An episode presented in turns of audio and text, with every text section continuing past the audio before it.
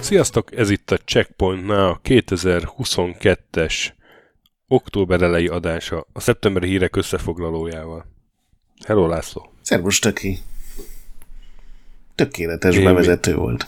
Tökéletes, ugye? Pedig már nagyon beteg vagyok, most így harmadik adás felvétel óta, úgyhogy a hangomért előre is elnézés a tompába. Kellett élni. Kicsit hogy vagy, drága barátom? Jazzesen hangzol, mint a Fibi, amikor megbetegeded. Ó, oh, igen, igen, igen, igen. Velem minden oké. Okay. Én, én augusztusban voltam csak beteg, úgyhogy azóta minden fasza. Akkor nem is játszol, nincs is időd? Hát a szeptember az mindenképpen horror voltam úgy, uh-huh. mert ilyen váratlan családi negatív dolgok is voltak, meg, meg sajtótúrán voltam, képzeld. Utoljára négy éve voltam sajtótúrán. Úristen, megint vannak sajtótúráztál. Képzeld el, Norvégiában. Ja. A Telex kiküldött, tudósítanak én. A Telex egy embert kiküldhetett Norvégiába, és engem küldtek. Micsoda mázi, hogy nem valakit, aki Ausztráliában lakik. igen, igen, igen. Nat Geo-nak van egy ilyen vikinges sorozata, és ahhoz volt egy, ahhoz csinálta Disney egy ilyen egyébként nagyon színvonalas újságíróetetést. Na, jó van akkor. És vittél Switch-et, és játszottál közben? Aha, vágtam Checkpointot, meg Képtelen Krónikát. Hát, az, az sokkal hasznosabb. Én bármikor feláldozom a te szabadidődet. De azért, azért ját, ért, értem a kérdésed, volt időm azért játszani szeptemberben. Félúton vagyok a God of War-ban, mert kitaláltam, hogy újra játszom, mielőtt jön a Ragnarök, hogy frissek legyenek az emlékek. Uh-huh. Meg végig játszottam a Return to Monkey Islandet, nem tudom, most beszéljünk-e róla, vagy a retroblogban. Nem, nem majd a retroblogban. Aztán uh, kipróbáltam a Steel Risingot. Ó, sajnálom. Na, miért? Ez egy borzalmasan szarjáték. Nekem nagyon tetszik a környezete. Az is de... borzalmas, bazári, üres műanyag. A setting. Hát igen. Ilyen a setting papíron tök jó, de amit kihoztak belőle, az nullánál kevesebb szerintem. Fuh. Hát nekem egy kicsit tetszik, de, de valóban, hát, uh, hogy is mondjam, még azt se lehet rámondani, hogy szegény ember Dark Souls-a, mert, mert hát nem. Majdnem fulláron adják. Most így tartani megmondom. Ér, értem a hiányosságait, na, de engem a koncepció kíváncsivá tett, aztán hát igen, azt látom, hogy sokkal-sokkal többet ki lehetett volna ebből hozni, de egy picit mégis szórakoztat, sajnálom. Ja, hát nyugodtan sose volt ízlésed, ezen semmi baj nincs. Nagyon jók az animációk, hogy izé a... a Dehogy jók az Mária, animációk. Pont... Mária Antoinette-nek a izé az automatája kicsapja a két harci legyezőt, az, az nagyon jól néz ki. Uh-huh. Hát igen, ennél több nem kell egy Souls-like játékba, hát, hogy... Az a baj, hogy igen, ez a leg, legjobb, amit tudok róla mondani egyelőre. Na mindegy... Nekem az nagyon nem tetszett, de tudom, hogy van, akinek bejön, de szerintem ez így... Amaz úr azt mondta, hogy a Timézia az még rosszabb volt. Úgy, amikor én mondtam, hogy ez volt a legrosszabb Souls-like, amit én valaki próbáltam, úgyhogy lehet, hogy tényleg van lejjebb, de nem tudom engem... Amaz úrnak tetszett a, a, amúgy, vagy? Hát írt egy más véleményt, és aztán a GameStar-ba, ami ilyen pozitív volt, és ezt fölhívtam miatt, hogy ezt mégis hogy gondolta. És akkor mond... Hogy, hogy merész ez véleményt így? És akkor, de nem, mert nyilvánvalóan olyan dolgokat írt, amik nem igazak, és ő sem gondolja úgy. És akkor megkérdeztem, hogy ez mégis, mégis mi történt, és kidrogozta be, és akkor mondta, hogy hát az két-három pálya alapján történt, és valószínűleg tényleg lelkesebb volt a keleténél, és akkor nem tettem hozzá, de biztos vagyok benne, hogy ez a két-három pálya az így az első pálya fele volt. Tehát talán kijutott a kertből, de még abban sem vagyok biztos. De lehet, hogy csak azért vagyok ilyen rohadt ideges, mert olyan hat-nyolc óra játék után jött egy bug, ami lehetetlenné tette a továbbmenetet, mert nem nyílt ki az ajtó, aminek ki kéne nyílnia, és ennyi. Oh. És újra egész biztosan azt nem kezdem. Vannak ilyen játékok? Képzeld el, vannak. Még, a, még az is lehet, hogy ebbe az adásba is lesz erről szó. Aztán meg, hát megint átkozom Warhawk nevét, vagy áldom, vagy nem tudom. Mert megint Átkozd. Egy, egy ilyen, egy ilyen indie, indie droggal megismertetett ez a Railbound. Kicsit hasonlít egyébként az előző adásban, amit mondtam, az a fánkos játék. Itt is ilyen uh, útvonalakat kell húzni, csak itt ilyen vasúti kocsikat kell egy vonathoz oda irányítani megfelelő sorrendbe. Rengeteg csavar van így a, ebben az egyszerű receptben, ilyen átállítható váltók, meg nem tudom, mm. alagutak. Ugyanolyan színű alagúton egyik felén bemegy a kocsi, másik felén kijön. Igen, ezt az inbentósok csinálták, azt hiszem, amiben ilyen sushis dobozokat kellett összerakni ugyanígy, és az első két pályán tökre örülsz, hogy jó, hát ez tök könnyű, aztán később már nem. Figyelj, nagyon jó, nagyon jó. Jobb, mint a izé, mint ez az előző adásban, ami szintén tetszett, a Freshly Frosted, úgyhogy rajta vagyok, és Warhawk, légy szíves, ne küldj többet, szeretnék októberben mással játszani. Például a Mandragórával, amiről kaptam egy ilyen alfa kódot, majd beszámolok róla. Arra nem jutott időm szeptemberben. És te mivel játszottál? Én pusztítottam a backlogomat, és tök sikerrel, tehát sokkal kevesebb játék van már föltelepítve Xboxon, mint, mint augusztus végén. Ami nagyon tetszett, azok viszont ilyen újabb játékok. A Four Tales volt, ami egyelőre azt hiszem csak pé cén meg Switchen van. Az egy ilyen lapozgatós könyvszerűség, de kártyákkal van előadva, tehát van néhány kártyád, amik ilyen hozzáállás, meg cselekedeteket jelképeznek, és ilyen helyszínekre tudod ráhúzni őket, és ugye annak megfelelően alakul a sztori, hogy kifosztod a, nem tudom, a már amúgy is szegény embert, vagy adsz neki kaját, vagy megpróbálsz vele szövetséget kötni, tehát egy csomó ilyen lehetőség van, és ez ilyen jól működik, meg a a Potion Permitre kattantam rá, ami egy ilyen teljesen barátságos, olyan, mint tudod, vannak ezek a Stardew Valley, meg Animal Crossing, meg ezek az ilyen kertépítős, mezőgazdászkodós játékok, és itt ez ugyanolyan aranyos, hogy egy faluba vagy, és az elején mindenki utál egy félreértés miatt, de aztán nyilván mindenki a barátod lesz, és a végén még tudsz randira is menni valakivel, csak a földművelés helyett ilyen alkímia van benne. Kell gyűjteni egy ilyen nagyon egyszerű akció részben a vadonból mindenféle növényeket, meg állatrészeket, meg bányászni kell, és aztán abból tudsz gyógyszereket csinálni, úgyhogy ez így teljesen elvarázsolt még a rengeteg programhiba ellenére is. Meg hát a Return to Monkey Island, az én is két-három nap alatt végigszaladtam rajta. Akkor kommentekre reagálás, ugye? Hát a kedvenc kommentem, illetve a kedvenc kommentező nevem a Lóval ne. Aki egy hosszú és nagyon érdekes kommentet fűzött ahhoz, hogy a Koch médiát át kell nevezni, uh-huh. mert ugye nem lehet kiejteni a nevüket, ez a hivatalos verzió, de hogy ez hülyeség, hát azért nem egy olyan nehéz szó, hogy ne lehetne kiejteni, hanem történetesen a egyik leggyűlöltebb vadkapitalista családot Kochnak hívják az Egyesült Államokban, és ott erről a névről rájuk asszociáltak. És az ottani Koch fivérek a vegyiparban kezdték, ami természetesen rengeteg üzemi balesetet, környezetszennyezést okozott, írja a kommentelő, de alapvetően politikai támogatásokkal és washingtoni lobbizással váltak közellenségé, és hogy a Koch média nagyjából annyira bajós csengésű voke körökben, mint egy kiadónak. Jaj, jaj, az, voke hogy... körökben. Hát igen, de attól még... Mindenki körében, aki nem full náci, mint a Koch testvérek. Igen, igen, ez, ez ilyen vokérkál volt így bedobni, de hogy attól még teljesen el tudom képzelni, hogy ez így megáll, tehát hogy ez annyira bajós csengésű, mint egy kiadónak a Soros Games, vagy Hitler Entertainment, vagy Putyin Vision lenne a neve. És erre mi a forrás? Hát e, ez a, a kommentelő forrás nélkül írta ezt természetesen, de utána néztem, hogy tényleg van ez a Koch család. Hát én azt tudom, hogy van az a Koch család, és, de vagy, hát persze, ez egy európai cég. Is.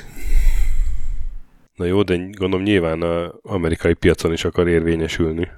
Hát szerintem ott én vannak el... más kiadóik. Nem én tudom. El tudom ki... Hát, nem tudom, én el tudom képzelni, hogy, hogy tényleg rosszul csengett egy nagy piacon ez a név, és ezért inkább átnevezték. Én is el tudom képzelni, de... De, de azért tudom, figyelj, azért tudom elképzelni, mert ez annyira béna kifogás, hogy nem tudják kiejteni azt, hogy Koch. Hát, vagy inkább, hogy Kochnak ejtik. Nekem azért lehetett, hogy nem helyesen ejtik ki. Szerintem nagyon érdekes, amit az a kommentelő ír, és simán látom hinni.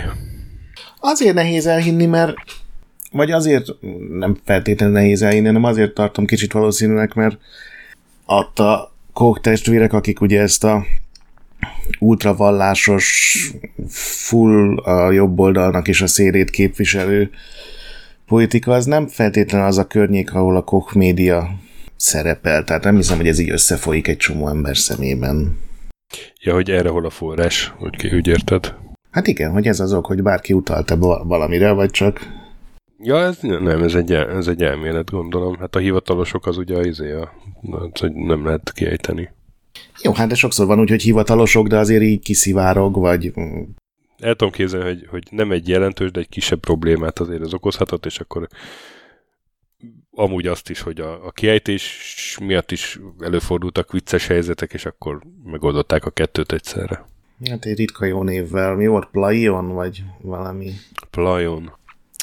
Aztán jött egy másik komment Nintendo és driftelő Joy-Conok témájában nekem, de gondoltam közérdekű, hogy a Nintendo ezt Magyarországon ingyen javítja. Van egy hivatalos szerviz, és huszonnégy hónapon túli garancia az nyilván nem érvényes a törött, repett, beázott darabokra, de ha driftel, akkor ingyen javítják. Hát akkor gondolom Norvégiában is, nem hiszem, hogy ez csak nálunk lenne, úgyhogy... Gondolom, igen, igen, igen. Majd utána járok. Illetve ajánlotta nekem a kommentelő a Mario Party Superstars-t, amiben már Pro Controllerrel is lehet játszani. Nem baj, mert az ugye a régi játékok, régi mini játékok vannak abban a válogatásban. Tehát én, én értem, hogy miért csak Joy-Connal lehet játszani Mario Party-t, a Switch-eset, mert hogy Joy-Conra terveztek egy csomó mini játékot. Uh-huh. Tehát ugye ezek a, amikor a steak kockát kell sütögetni, és akkor így ért a remegésből, hogy jól sül-e, meg ilyenek. Meg a mozgásérzékelős része lehet így feldobálni, ugye a igen, igen, hát ez, ez direkt arra van, a Wii-re is volt egy ugyanilyen, ja, ahol igen, ez a mozgásérzékelős. Tehát értem, hogy miért csak azzal lehet játszani, csak, csak akkor legyen már jó az a kontroller. Uh, és neked is jött, képzeld, egy komment, nem a nára, hanem a legutóbbi mini adásra, de gondoltam, na. gondoltam idehozom, hogy a szabak az nem az a holosak játék, de barom. Na. Han, hanem az egy kártyajáték, amin Han Solo elnyerte a Millennium Falcont Landótól. Ó, hát visszaadom majd a... Annak a, annak a saknak Dejarika neve. Te. Tudatlan. Hát já. Elnézést. Visszajöttem a, kom- visszajöttem a kommentelőnek, hogy én a Black Szabaknál kiszálltam a körből, úgyhogy akkor megbüntetted. Igen. Visszaadom majd az imaginárius asztali táblás játékok professzora címemet. Teljesen igaza van a be, kommentelőnek. Na, és akkor hónap témája. Hát mi más lehetne, mint a gé té á hekkelés? Ami igazából Slack hekkelés. Slack-kelés? Szóval volt egy hacker, aki a Slack hekkel flexelt szeptemberben. Uh-huh. tizennyolcadikán uh, robbant a dolog, amikor ilyen jelenetek kiszivár, jeleneteket kiszivárogtatott a játékból, animációkat, főhősöket, talán még térképrészlet is volt. Ez nem volt, majd csak legalább, ilyen őrültek, összerakták a térképet ilyen, a ja, aha, jelenetekből. A tájból. Igen. Típat Uber hacker nevű user, aki az Uberhez is betört már állítólag. Igen, egyébként ez érdekes volt, hogy az Uber megvonta a vállát, hogy oké, okay, és pár infót megszereztél, csinálj vele, amit akarsz. Tehát az elég más hozzáállás volt, és gondolom ez így fölbátorította, hogy hát ha ez így megy, hogy senki nem reagál rá, akkor nézzük meg, hogy még milyen cégek vannak így a világon. És érdekes, hogy ezt először Jason Schreier erősítette meg, ugye a Bloomberg-es szuper oknyomozó gamer újságíró, aki egyébként éppen apasági szabin volt, és előtte megkért mindenkit, hogy senki ne jelentsen be semmi fontosat, és lehetőleg botrányok se legyenek. De hát mondjuk ez itt el volt szolgálatba helyezni magát. Ez olyan volt, ami tehát tudod, amikor kijön egy, egy ilyen nagyon oldalról fotózott kék lap, amin vannak ilyen új játékcímek, ilyen nagyon szar minőségben, ott nyilván jóvá kell, vagy, vagy valakinek ellenőriznie kell, de itt ötven percnyi videó jött ki, és mindegyikről ordított, hogy fejlesztői környezetben készült, tehát benne voltak még ugyan a debug képernyő részletek, a jelzők, a, mint tudom én, a karakterek személynek az irányát, tehát a játékos által látott képet mutató nyilak, a mindenféle jelzők, ugye, hogy hogy, működ, hogy működnek a fedezékek, meg a fegyverek, tehát ez, ez nyilván ilyet is lehet csinálni csak úgy, de hát ez egy több éves munka lenne, ötven percnyi videót így a Rockstar belső fejlesztői rendszereire ráhegeszteni, szóval ez, ez egy olyan mértékű szivárogtatás volt, amit szerintem így, mert ugye rögtön úgy jelent meg, hogy tessék, itt van egy valami, nem is tudom, melyen tárhelyre fölrakta, hogy itt van kilencven darab videó, összesen ötven perc a G T A hatból Enjoy. Ezt ugye az egyik legnagyobb ilyen Grand Theft Auto fórumra tette föl, és nyilván az elején mindenki kiröhögte, és aztán a második oldalon, meg amikor már így belekattintottak az emberek, akkor meg mindenki mondta, hogy ú, hát ez tényleg ez. Igen, igen, és hát aztán nem kellett sokat várni a Rockstar hivatalos válaszára, elismerték, hogy kiszivárogtak anyagok, nagyon csalódottak, de igazából azt jelentették, hogy a fejlesztésben nincs fennakadás, de hát ettől még nagyon-nagyon rossz egy ilyen szivárgás, és gondolom erről is fogunk most beszélni. Igen, és ugye nem volt elég, hogy, hogy kirakott videókat, abból is az sem lett volna jó, hiszen kiderült, hogy hogy néz ki a játék két főszereplője, hogy hívják őket, hogy Vice Citybe játszódik a játék, ez is ugye azonnal nyilvánvaló volt a környezetből, meg pár ilyen, tulajdonképpen az egész ügy mellett eltörpülő ilyen játék feature, hogy a fedezékrendszer például már ilyen tök modernen működik, nem ilyen kicsit gagyi módon, mint ahogy a G T A öt még tíz éve megoldotta. Hogy, tehát nem csak arról volt szó, hogy ez a srác, akiről később kiderült, hogy egy ilyen tizenhét éves angol kölök. Igen, egy Oxfordshire-i srácot huszonharmadikán letartóztattak. Ugye ez tizennyolcadikán vasárnap volt, hétfőn adta ki a Rockstar nyilván piaci időben, munkaidőben, hogy igen, valódi volt, és aztán öt nappal később, négy nappal Aha. később Európában már le is tartóztatták, és azóta is fogságban van, tehát... Ártatlannak vallotta magát. Aha, igen. De a C I A is nyomoz, mert ugye az Uberhez is állítólag őtölt be. És... Ö- ja igen, tehát nem csak erről van szó, hogy kirakott videókat, valószínűleg ettől is így ügyvédekkel kellett volna beszélgetnie, de megpróbálta eladni a forráskódot erre. Több különböző információ is van. Az egyik az, hogy a Rockstarnak próbálta hogy visszaadni ilyen zsarolás szinten, tudod, hogy srácok, ha kell vissza, mert a G T A ötnek a forráskódját lopta el, amire ugye azért veszélyes, mert a G T A Online arra épül, és hogyha az olyan kezekbe kerül, szép ez a forráskód, nehogy baja legyen. Nagyon rossz lenne, hogyha a kódgyártók, csípgyártók kezébe kerülne, de aznap még arról volt szó, hogy ezt uh, ilyen bitcoinokért árulja, és hogy el is adta nyilván azonosítatlan vevőnek, tehát ez azóta se tudni, legalábbis így nyilvánosan nem kötik nyilván az emberek órára, hogy ez, ezzel most mi történt a forráskóddal, de szóval amikor már ilyen hekkeléssel szerzett elég értékes szoftvereket akarsz eladni, ott már tényleg egy fokkal vagy két fokkal durvábbá válik a büntetőjogi helyzet, hogy akkor is, ha megzsarolod a céget, hogy vegyék vissza, meg akkor is, hogyha randomoknak eladod bitcoinért. Hát igen, és főleg, ha egy ilyen Rockstar kategóriájú cég, ugye ahol nem tudom, ott a, elkezdik számolgatni az okozott kárt, akkor akkor ez egy ponton túl már rád rohad a műanyag bilincs. Igen, meg hát ezt mindenki tudja, hogy így a Warner meg a Disney mellett a Rockstar az a cég, akik nagyon sok ügyvédet tartanak, és nagyon szívesen ráengedik őket bárkire, tehát ez nyilván egy tizenhét éves fiatal kölyök, aki meghekkelte az Ubert, ha tényleg ő volt, és egy ilyen teljes mámorban úszik, hogy én vagyok a a digitális világ császára, nem fog ezen gondolkodni, de hát most már gondolom, van ideje ezen filozófálgatni, hogy... igen, igen, igen, igen. Tehát, hogy ez, ez, ez ki mindenkinek rossz, ezt azért vegyük számba. Ez rossz, ugye mondtad a a Rockstarnak, mint játékfejlesztőnek, mert hogy a... Hát ugye volt erre egy marketing kampány fölépítve, vagy építés alatt, hogy hogy fogják bejelenteni, bemutatni a játékot, ugye látványos trélerekkel, nem pedig fejlesztői környezetben kikerült videókkal, ami nyilván nem néz ki jól, mert egyrészt még nincs kész a játék, másrészt amikor tesztelnek valamit, akkor egy csomó mindent kikapcsolnak. Igen, és hát volt, voltak, ugye is kezdte a net népe fikázni a, egy részük legalábbis a videókat, hogy hát hogy néz ez ki, és aztán más uh, játékfejlesztők helyre is tették ezeket a Igen, embereket. Ott volt egy ilyen tweet, egy ilyen nagyon okosnak magát bemutató embertől, aki kiírta, hogy, hogy a grafika az első dolog, ami egy játékban elkészül, és ez pontosan így fog kinézni, és ez, ez nyilván egy akkora állatság, ez, hogy... Ez nem is igaz. Nem, hát, és ezért kezdettem egy csomó fejlesztő posztolni videókat a játékok legkorábbi játszható állapotáról, és hát nyilván nem a grafika az első dolog, ami elkészül. Persze. Szóval, hogy, hogy ez a játékosoknak, játékosokban hamis benyomásokat kelthet, a, meg hát eleve ugye nem lesz akkor meglepetés, például, hogy hol játszódik, meg, meg mondjuk a sztori egyes fordulatai, vagy hát akkor Rockstar rákényszerű, hogy ilyen jól előkészített fordulatokat átírjon, mert már kiszivárgott, és akkor az már nem lesz meglepetés.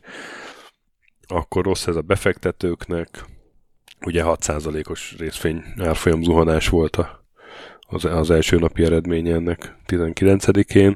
Nem tudom, rossz a piaci versenynek, hogyha ez az eladott kód mondjuk kiszivárog.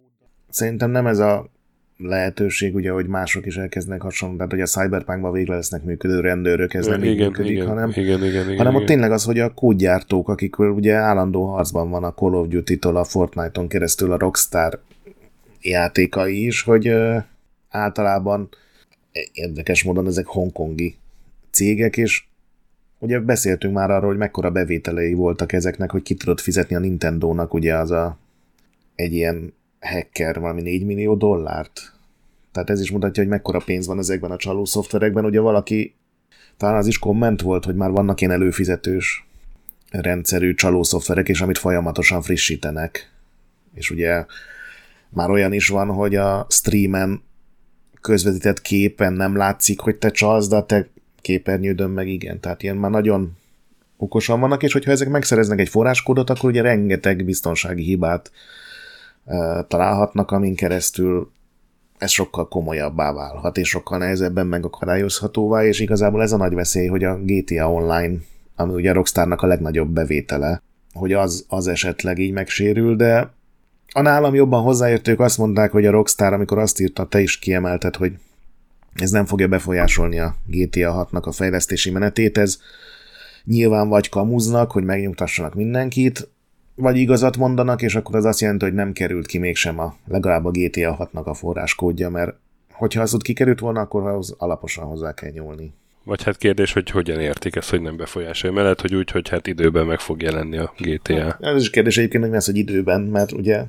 És hogy mi az, hogy időben, de mondjuk, hogy olyan értelemben befolyásolja, hogy a a fejlesztők, akiknek ugye szintén nagyon rossz ez, nem csak azért, mert a, a munkájuk kiszivárgott, de hogy, hogy ilyenkor azért szoktak jönni szigorítások a, a napi melóban. Tehát mondjuk a Covid alatt kialakult a home office-nak valamilyen rutinja, akkor azt lehet, hogy megvonják, és akkor tessék bejönni, és irodában kráncsolni gyerekek. Hát ugye itt később kiderült, hogy a, a Slack-et, ami ugye egy, hát te jobban ismered, de egy ilyen munkahelyi üzenőrendszer tulajdonképpen, amennyire én rálátok, nem? Tehát van benne chat is, különböző csoportokat lehet létrehozni. Kicsit, kicsit, olyan, kicsit olyan, mint a Discord. Azt ismered. Tehát kb. egy ilyen Discord-szerű rendszert képzeljen. Csak ez ilyen, főleg ilyen, ilyen irodai igen, munkának igen, a kiegészítő. Igen. Az Indexbe, Indexbe használtuk egy ideig. És hogy a, tehát nem a Rockstar törték föl, meg nem a Rockstarnak a szervereire lépett be ez a srác, hanem a Slack-ben levő hibát használta ki az Ubernél is, meg a, itt a Rockstarnál is. Uh... Ja, csak hát a Slack-en ugye könnyű megosztani nagyobb fájlokat is akár egymással, és nyilván akkor ott mentek az ilyen ötletelések, animációk. Igen, ez mindegyik a, a Slack-en megosztott. Főnök itt tartunk. A ja. tesztelők, programozók, animátorok által megosztott fájlok voltak, amiket kirakott. Tehát magához a Rockstar rendszeréhez. Hát nem tudjuk, hogy hozzáférte, a forráskód miatt gyanús a dolog, azt csak nem osztották meg Slacken, tehát az, bár igazából gőzöm sincs, hogy ez a Slack, ez mennyire volt biztonságosnak behirdetve, így nekik is jut szerintem ebből a repeszből, mert most azért így többen fölvonják a szemöldököket, hogy, hogy volt ezzel egy ilyen balhé, úgyhogy ez így senkinek nem jó, meg ha olyan jó a Slack, miért nincs Slack kettő? Például. Ezért kezdték el azt mondani egyre többen, hogy a Steam Deck a pé cé kettő egyébként, nem tudom, azt láttad ezt a mémszerűséget. De ez megvan ez a mém, nem? Ha olyan jó a Shrek, miért nincs Shrek kettő? Igen. Hát meg a medvére mondják, hogy ha olyan veszélyes, akkor miért van barát alakja? Ezt még nem hallottam. Light and shaped.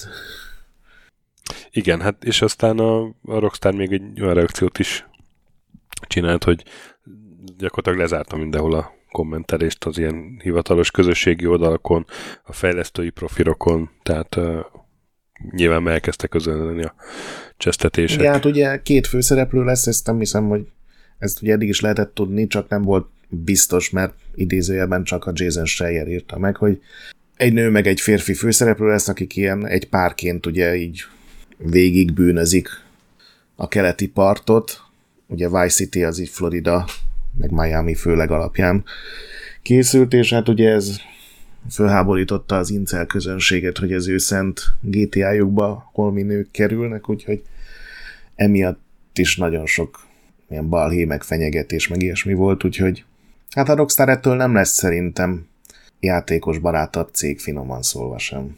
Hát igen, és aztán aztán nyilván a mindenféle fejlesztők a együttérzésüket fejezték ki.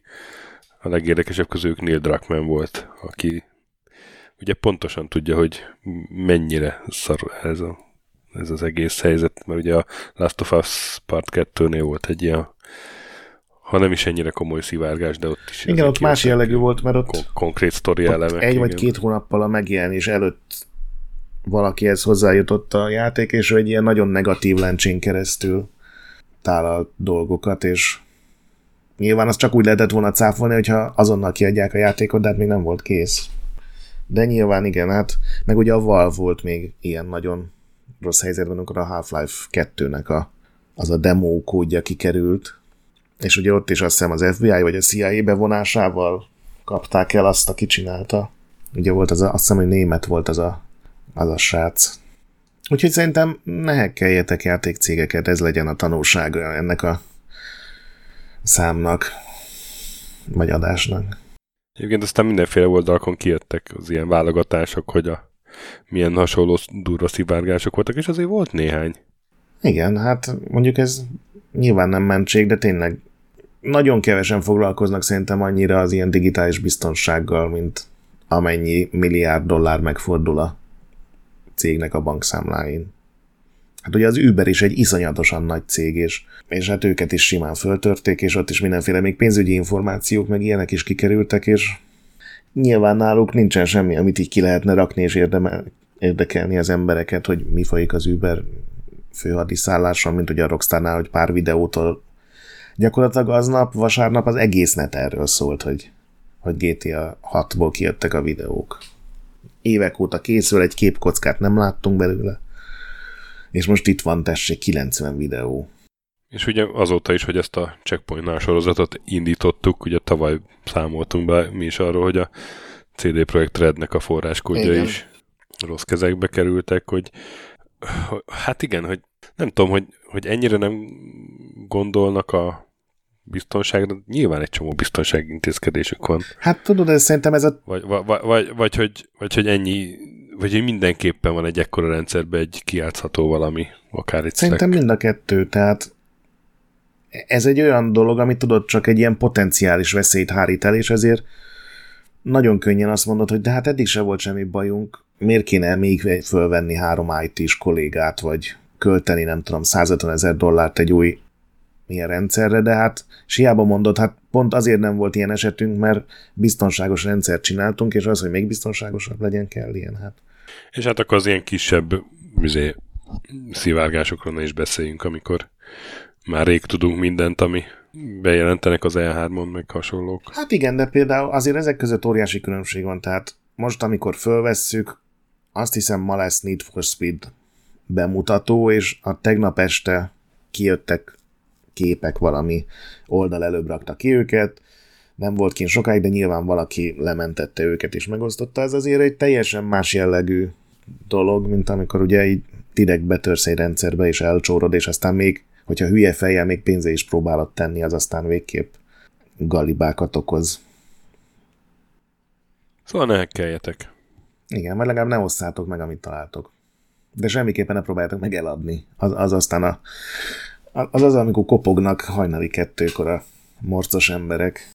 Aztán egy évvel korábbi fő téma helyzete ma, hát egy évvel ezelőtt úgy, úgy látom, hogy nem nagyon tudtunk havi témát találni, mert a, hogyan készülnek a toplisták, és milyen toplistákat nem szeretünk, ez volt a téma. Hát úgy, mert hogy... ugye akkor jelent meg, azt hiszem az I G N csinált ilyen, hogy minden idők legjobb játékai, és azon... Minden idők száz legjobb játéka, azt hiszem, igen, igen, így mennyire nincs értelme ezeknek.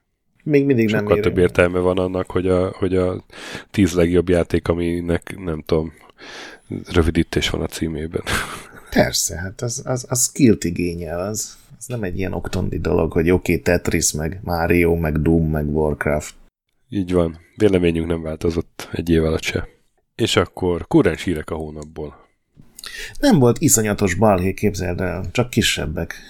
Hát kisebbek. A Szerintem vegyük előre a, a másik olyan hírt, ami majdnem a hónap témája lett, hogy bezár a Stadia, ami nagyon meglepő nem lehetett, ugye szeptember huszonkilencedikén jelentették be, hogy január tizennyolcadikán a Google elővi a platformot, ami egy nem meglepő fejlemény, mert ugye a belső fejlesztői részleget tavaly februárban már előtték, kiadott játék nélkül. Szerencsére csak elbocsátották őket.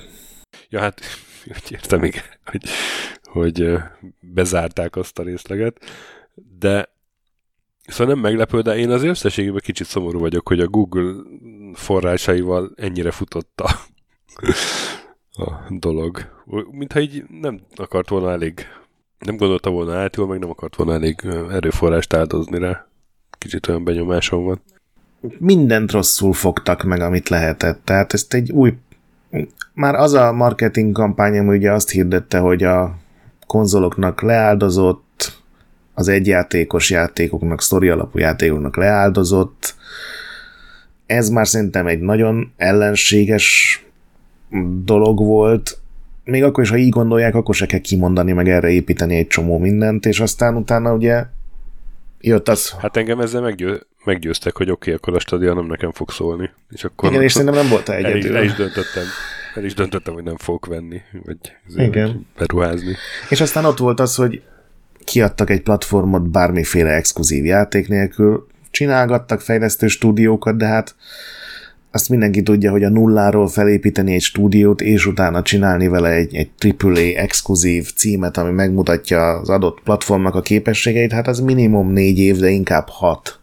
Tehát így azon kívül, hogy streamelhetsz, nem volt mellette sok pozitívum, és ugye aztán emellé fölnőttek más szolgáltatók, ugye az Nvidia Shield, az Xboxnak a xCloud-ja, a PlayStation is már lehet streamelni, és ezek egyre jobban terjednek.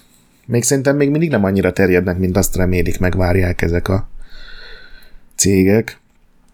Úgyhogy szerintem, ugye meg arról is beszéltem, hogy a Stadiának a a technológiáját azért akarja használni a Google ilyen céges dolgokra, tehát például a boltokba streamelni reklámokat kivetítőkre, vagy akár megosztani ilyen exkluzív demókat is. Például azt hiszem, egy a Capcom csinált valami Resident Evil még a héttel, vagy talán már a nyolccal kapcsolatban egy ilyet, hogy, hogy kaptál egy kódot, és ezt a Stadián keresztül, de nem Nem, de nem szerepelt ott a Stadiának a logója, hanem mintha a Resident Evil weboldalon lennél, csak beütötted a kódot, és játszhattál a demóval. Ez biztos tovább megy. Egyébként nagyon érdekes, ahogy ezt így lemenedzselték. A, amilyen hirtelen megérkeztek, meg, meg belevágtak, olyan hirtelen mentek ki. Kijött egy sajtóközlemény, egyetlen partnert sem értesítettek előtte, az sem, akinek két nap múlva megjelent volna játéka, vagy novemberben megjelent volna játéka. Igen. És közte elég nagy cégek is voltak, nyilván indie fejlesztők is, de azért nagyobb játékok is készültek, mert ugye aznap este még le is bezárták az egész boltot, mégpedig azért, mert ugye az volt a, az volt a a pozitív oldala, a felhasználói oldala, hogy mindenkinek visszafizetnek mindent, hardvert, megvásárolt termékeket, dé el cét, előfizetést, mindent. Én, én azon lepődtem meg, hogy, hogy a Death Strandingnek valami spin-offja Stadia exkluzív lett volna. Igen, erről már Ugyan voltak tavar, tavaly pletykák, hogy a Kojima csinált volna egy játékot, mert nagyon tetszett neki ez a... Neki állítólag az a koncepció tetszett meg, ugye, hogy nézheted a YouTube-on a, azt, hogy valaki játszik, és egy kattintással bekapcsolódhatsz, és valamit erre kitalált egy Death Stranding játékot, és neki is azt mondta a Google, hogy nem kell nekünk egy Kojima exkluzív, mert a, az egy, egy játékos, nem multiplayer játékoknak már rég leáldozott. Ami hát elég szűklátókörű vélemény szerintem. Lehet, hogy így lesz harminc év múlva, de azért ma az még abszolút nem így van. Különben az tetszett, hogy a Ubisoft milyen jó fejűen reagált, hogy át lehet vinni a játékokat pé cére. A mentéseket, igen, néhány nagyobb a cég. A mentéseket, igen. A Bungie is mondta, hogy vizsgálják, a hitmanesek is megpróbálják, és itt is volt valaki, akinek az, azt hiszem az volt a hírben, hogy hatezer órája van a Red Dead Redemption, Redemption kettőben. Igen. És könyörgött a Rockstarnak, hogy a hatezer órás karakteremet hadd vigyem át valahogy. És még olyan infók is kijöttek, hogy ugye a Stadia, mivel nem volt egy különösebben sikeres, vagy sok profitot termelő platform, ezért ugye a, a Google-nek kellett fizetnie, hogy, hogy írják át rá a játékokat, és több tízmillió dollárt fizettek a nagy játékokért, tehát az én Assassin's Creed-ekért, Resident Evil-ökért, pont a Red Dead Redemption-ökért is, és az egy elképesztő, tehát az ilyen sosem fog visszajönni egy ilyen havidíjas rendszerben, hogyha minden játékra így külön ennyit költesz. Tehát a, nyilván nincsenek információk a Microsoftos Game Pass pénzekről sem, de én biztos vagyok benne, hogy ott, ott nem fizetnek tíz milliókat. Hát az, az, az lehet, hogy már egy napos office bevétel lenne, azt nem áldozzák föl nyilván egy egyetlen játékért. Na, aztán egyéb híreink a hónapból. Büszkén kráncsolnak, írod. Na de kik? Hát a Striking Distance-nél, akik ugye a Callisto protokoll alkotói, ez a, a Dead Space-szerű játék, a részben a Dead Space-esektől, ugye? Igen, a, aki vezeti ezt a stúdiót, ez a Glenn Schofield, ő, ő találta ki annó a Dead Space-t, és... És most ő nyilatkozott egy... Nem is nyilatkozott. Twittelt. Egy, egy szépet. Így magától, tehát ez a... Mi lenne, ha szombat este kiírnék egy jót? Én nem tudom képzelni, hogy ő jót akart. Hogy az volt a lényege, hogy, hogy mindenki rohadtul dolgozik, és hat hét, heti hat-hét napokat, tizenkét-tizenöt órákat, és, és mert annyira lelkes, és ez, ez erről szól a játékkészítés, és hogy mindenki keményen tolja a szekeret, és nem kényszerből, mert erre senki nem kényszeríti őket, és ezt posztolta az ember, aki adja a fizetést mindenkinek. Igen, meg akit valószínűleg, őt valószínűleg tényleg nem kényszerítik. Azt az animátort, aki nem látta három hete a családját, őt sem kényszerítik konkrétan fegyverrel. De hát azért mindenki tudja, szerintem, aki dolgozott már ilyen irodai aláfelé rendelt kapcsolatokkal teli rendszerben, hogy nem csak fegyverrel lehet fenyegetőzni, hanem akár egy kérdéssel is. Tényleg hazamész? Látod, a többiek még dolgoznak. Ennyit gondoltál mára? Uh-huh. Azt tudod, hogy, hogy az, azt részesítjük előnyben majd a munkadíj tárgyalásoknál, aki sokat dolgozik. Volt ilyen főnököm egyébként, ez konkrétan megkérdezte tőlem, hogy már végeztél is, és mondtam, hogy hát lejárt a munkaidőm. Mit kéne még csinálnom? De nem volt egy hosszú kapcsolat. Igen, most erre van is valami ilyen nagyon megalázó, most nem jut eszembe milyen kifejezés ez a, a csöndes lázadás, vagy a csöndes munkanélküliség, amit arra használnak, hogyha ha hazamész, amikor lejár a munkaidőd, és nem maradsz még két-három órát. Úgyhogy ez... Én elhiszem, hogy ő jót akart, meg elhiszem, hogy őt nem kényszerítik, és tök vidáman a, megálmodta ezt az újabb horrorjátékot, és meg akarja csinálni, de hát azért a stúdiókban a hierarchia az nem úgy működik, hogy mindenki ugyanazt gondolja, mint a főnök, aki aztán végén nagyon sok pénzt kap, te meg megkapod a havi fizetésedet. De hát ez törölte is a tweetet, és elnézést kért. Tehát, hogy ez igen, hogy... El, eljutott hozzá a dolog. Azon gondolkodtam egyébként, hogy itt Norvégiában vajon hogy megy a kráncsolás, az ilyen, az itt is van fánkom, meg tudod, uh-huh. kisebb indi csapatok, mert itt teljesen az a kultúra, hogy, hogy vége a munkaidőnek, akkor te hazamész. És nem tudom, meséltem már, hogy itt hogy vettem tévét. Nem, nem rémlik. Hogy bementem a helyi izé, Powernek hívják itt a, azt, ami ott van a MediaMarkt. Bementem, és én nézegettem, hogy tévéket, melyik mekkora, és leszűkítettem így mondjuk két-három modellre, és akkor voltak kérdéseim, és ott, ott lébecolt egy eladó, és akkor elkérdeztem, hogy hello, do you speak English? Hát nyilván mindenki speak English, és akkor kérdeztem, hogy mik ezek, és elkezdte egy ilyen hosszú válaszba, hogy hát igen, ez a modell ilyen, ez a modell olyan, mint fölnézett az órára, és a mondat közepében azt mondta, hogy elnézést, lejárt a munkaidőm, az a kollégám tud innentől segíteni, és hátat fordított, és elhúzott.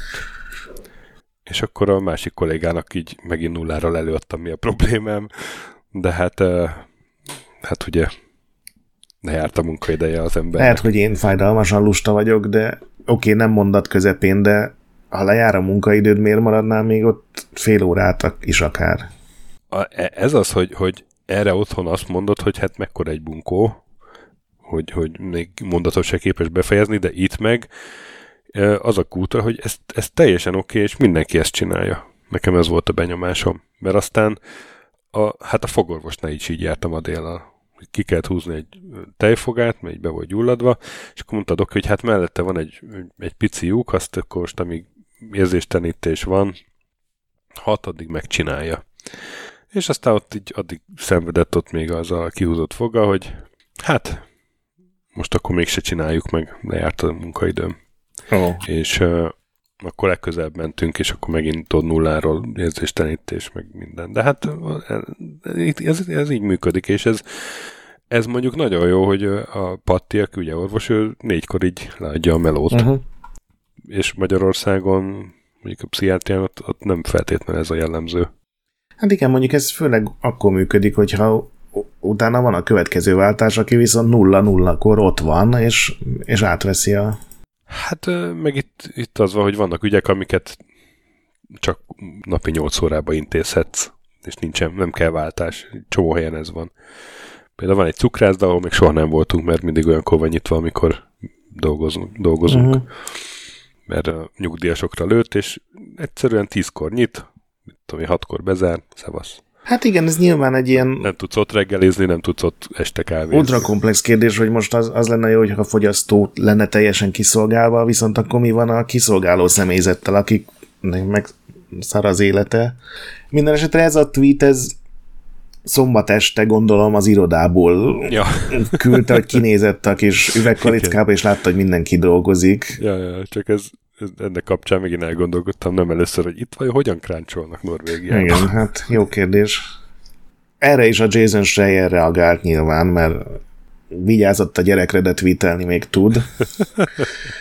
És ő egyébként sok más mellett egy tök érdekes dolgot hozott föl, hogy nyilván nem emiatt a tweet miatt, hanem amiatt, hogy az egész iparban, a játékfejlesztésben ez egy ilyen tök állandósult dolog, hogy amikor ugye bekerül valaki tizennyolc-húsz-huszonkettő évesen, akkor az első néhány évet még tényleg így tölti, hogy én is emlékszem, úgy csináltunk újságot, ugye, hogy alkalmazkodva lákusznak a munkarendjéhez, meg életviteléhez, hogy éjjel-nappal, és a kellett leadáskor akár voltam én benn, hogy ott aludtam a székeken a leadás napja után, mert késtünk, és nekem csak külsősként volt részem ebben, de az is elég volt, igen. De hogy ez nagyon-nagyon hamar kiégeti az embert, és hogy emiatt a játékpiac az egyik nagy különbsége, ugye az általános munkapiachoz, meg a hasonló, még a technológiai szektorok többi részéhez képest is, hogy egyszerűen nincsenek,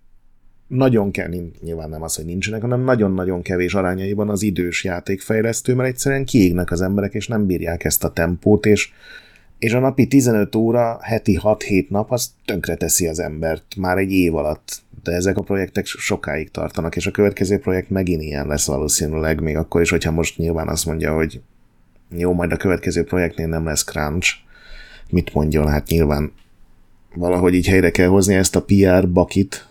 Hát ez, ez kicsiber, ez a Novotrade-es interjú alanyainknál is azért előjött. Igen, ott is ugye hányan vannak még játékiparban, senki, mert... De a Szentornyi. Rajta kívül senki. Igen. A, megpróbáltam megnézni a Game Developers konferencen, vannak ugye mindenféle felmérések, és csak egy kétezer-tizenhatosat találtam, amit pont ezzel foglalkozott, hogy milyen korúak, és ebből mit, mit lehet levonni ugye a játékfejlesztés, és ők is azt írták, hogy fele akkora az ötven éven felüliek aránya, mint a idézőjelben normál szoftverfejlesztésben. De ebben egyébként biztos az is benne, hogy Amerikában ezt még sokkal szigorúbban sürgetik, hogy, hogy dolgozzál sokat, mint itt van. Hát, aki dolgozott ilyen multis környezetben, ahol volt amerikai kollégája, és ez nem értette, hogy miért mennek szabadságokra az emberek. Tehát, hogy Amerikában nincsen szövetségi szinten előírva, hogy kötelező minden alkalmazottnak szabadságot adni, hanem az a cégeknek a... Meg állítólag Japánban is azért... Igen. Tud lenni ilyen durva. Van egy ilyen japán hát, levelező partner, mondjuk, bár nyilván nem levelezünk, hanem ilyen chat programokon írunk, és ő egy ilyen fiatal huszonhárom-négy. Azt magyarul úgy mondják, hogy szintező. Melyik részét? A levelezőt. Értem. huszonhárom-huszonnégy éves fogász, gyakornok, meg tanuló, és őt is kérdeztem, és hát mondta, igen, hogy hát tíz-tizenegy órát dolgozik, hazamegy, és utána akkor kezdi el a bürokrácia részét csinálni. És mindez azért volt, mert rácsodálkozott arra, hogy, hogy, hogy nálunk nem így van, mert valamit megemlítettem neki, tudod, ilyen teljesen én nem is gondoltam bele, és akkor kezdtünk beszélni erről. Ne hagyjátok, hogy megkényszerkráncsoltassanak benneteket. Vagy ha előléptetnek, akkor egy kis empátia maradjon meg. Szerintem az, az, az, az fontos. Ne twitteljetek szombat este munkaügyben. Igen, ez is, ez a, tudod, ez a... Na most, most twittelek valamit, és én leszek a Twitter császára. De menjünk tovább. A Splitgate fejlesztése véget ér, írod. Igen, ezt csak azért írtam be, mert én szerettem ezt a játékot, ez ugye egy ilyen... Akkor beszélj is róla. Ez egy indie multiplayer ef pé es, sok tekintetben ilyen a közlekedés, a tempó, gyorsan lehet közlekedni, de viszonylag lassan halnak meg a karakterek. Ez ilyen hélós hangulatú, viszont van benne egy portálfegyver minden karakternél, amivel ugyanúgy, mint a portálban van egy kijárat, meg egy bejárat, és ami jó volt benne, hogy ugye ezeken a portálokon át is lehet lőni, tehát simán tudtál csinálni egy olyat, hogy elbújtál valahol, a portál másik oldalt felraktad egy toronyra, és onnan snipe-olgattál például. Nyilván vissza is lőhettek, tehát hogyha valakit előttek a nagy narancsárga körből, akkor az előbb-utóbb bedobottad egy gránátot. És én ezzel több sokat játszogattam tavaly, és uh, igazából azt tetszett meg, hogy ilyen teljesen őszintén felvállalták, hogy a projektet úgy kezdték, hogy ilyen egyetemi haverok egy kolesz szobában elkezdték írni a programot, és rohadt népszerű lett, rendes fejlesztőstúdiót építettek föl köré, fölvettek egy csomó másik embert, és egyszerűen olyan szar volt az az engine, amit írtak az elején, hogy egyszerűen már nem bírják bővíteni, úgyhogy muszáj egy tök új játékot kezdenék nulláról, és ez egy ilyen üdítő őszinteség volt, hogy figyeljetek, ez ennyit bírt ez a szar, ezt hárman raktok össze másnaposan a kolesz szobában, a következő játékunk is ingyenes lesz, nem kell aggódni. Teljesen szimpatikus. Aztán Steam kurátorok. A probléma van, már nem először jön elő, de most a Frostpunk fejlesztője, a tizenbit Studios, az bejelentette, hogy több ö, kódot nem ad kurátoroknak, mert, mert ugye hát nekik ö, teszteni kéne a játékot, meg review-kat írni, de ehelyett inkább a, eladják a kódokat az ilyen gé té á szintű ilyen kód disztribútor oldalaknak.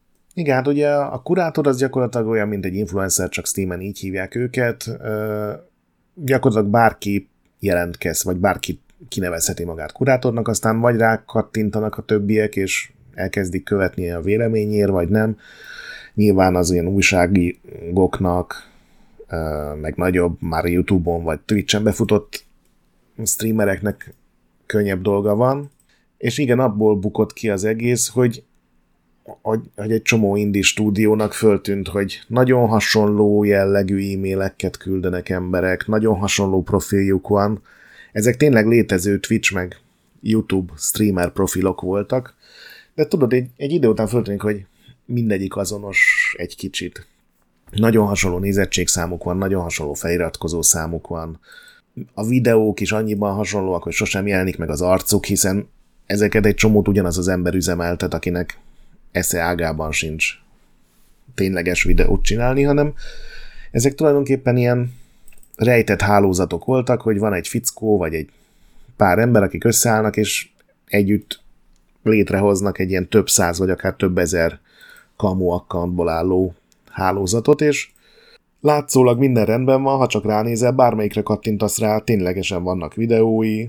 Igaz, a videók ugyanazok, hogyha elkezded végignézni, de hát ki az, aki végignézne több ezer accounton több száz videót. És aztán nem is a frostpunkosok buktatták le őket, ők csak azok voltak, akik először azt mondták, hogy akkor ők többet nem adnak egyáltalán ilyeneknek tesztet, hanem egy másik valami Brokkó nevű játékkal kapcsolatban jött ki, neki lett gyanús, ez egy ilyen indie játék volt, és ő kapott nagyon sok e-mailt, és a demóról küldte el, a, a, a demóhoz való kódokat küldte ki, és ez direkt csinálta azért, hogy megnézze, hogy hányan fognak panaszkodni, akinek aztán tényleg visszaküldi a rendes kódot, hogy oké, okay, bocsánat, eltévesztettem, és a több száz kiküldött kód közül nagyon kevés volt az, ami mert ténylegesen panaszkodtak, és így derült ki, hogy igazából csomó embernek csak a kód kell. És aztán ez odáig fajult, akkor a fölháborodás lett, hogy a Valve és neki állt megtisztogatni ezeket a hálózatokat. húsz nagy kurátort és számtalan kicsit töröltek. A nagy az azt jelenti, hogy több mint tízezer követője van. Úgyhogy hát reméljük, ez megtisztul egy kicsit ez a piac, de durva, hogy ebből is meg lehetett élni. Aztán game breaking bug egy új játékban. Ez a pé es á Makai Kingdom?